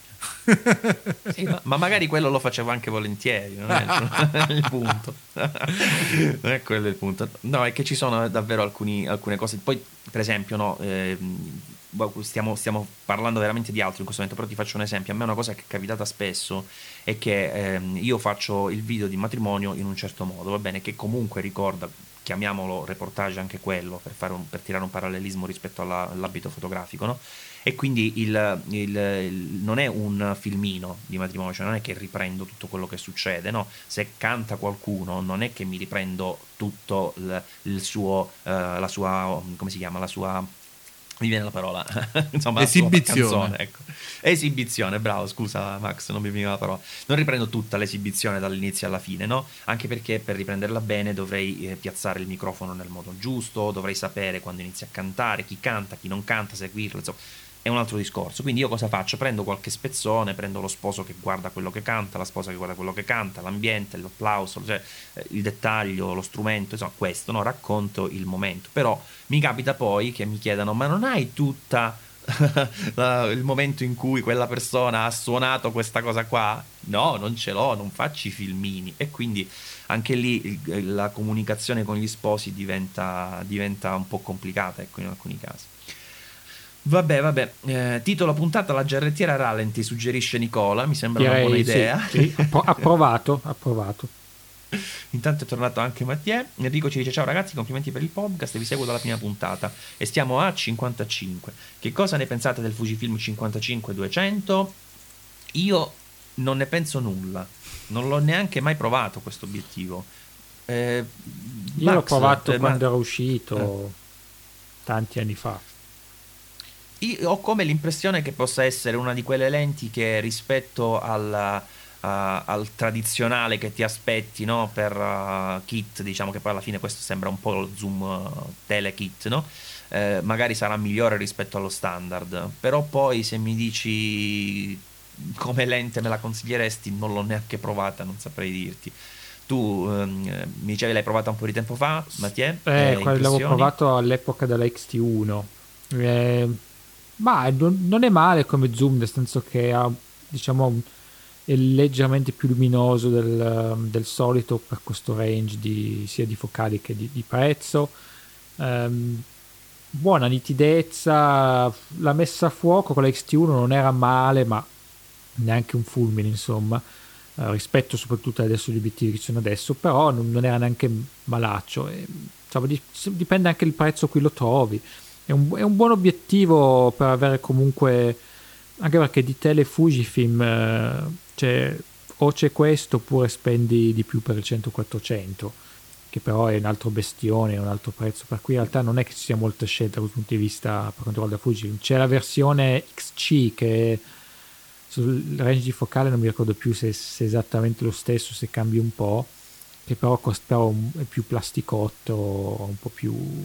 Eh sì, come tutta la serie X C, come, come insomma, serie X C, insomma. Però se lo trovi a un buon prezzo, ti serve un obiettivo del genere, insomma, ci sta. Allo stesso tempo non hai tanto, non hai comunque tanta, tanta scelta con Fujifilm per il momento.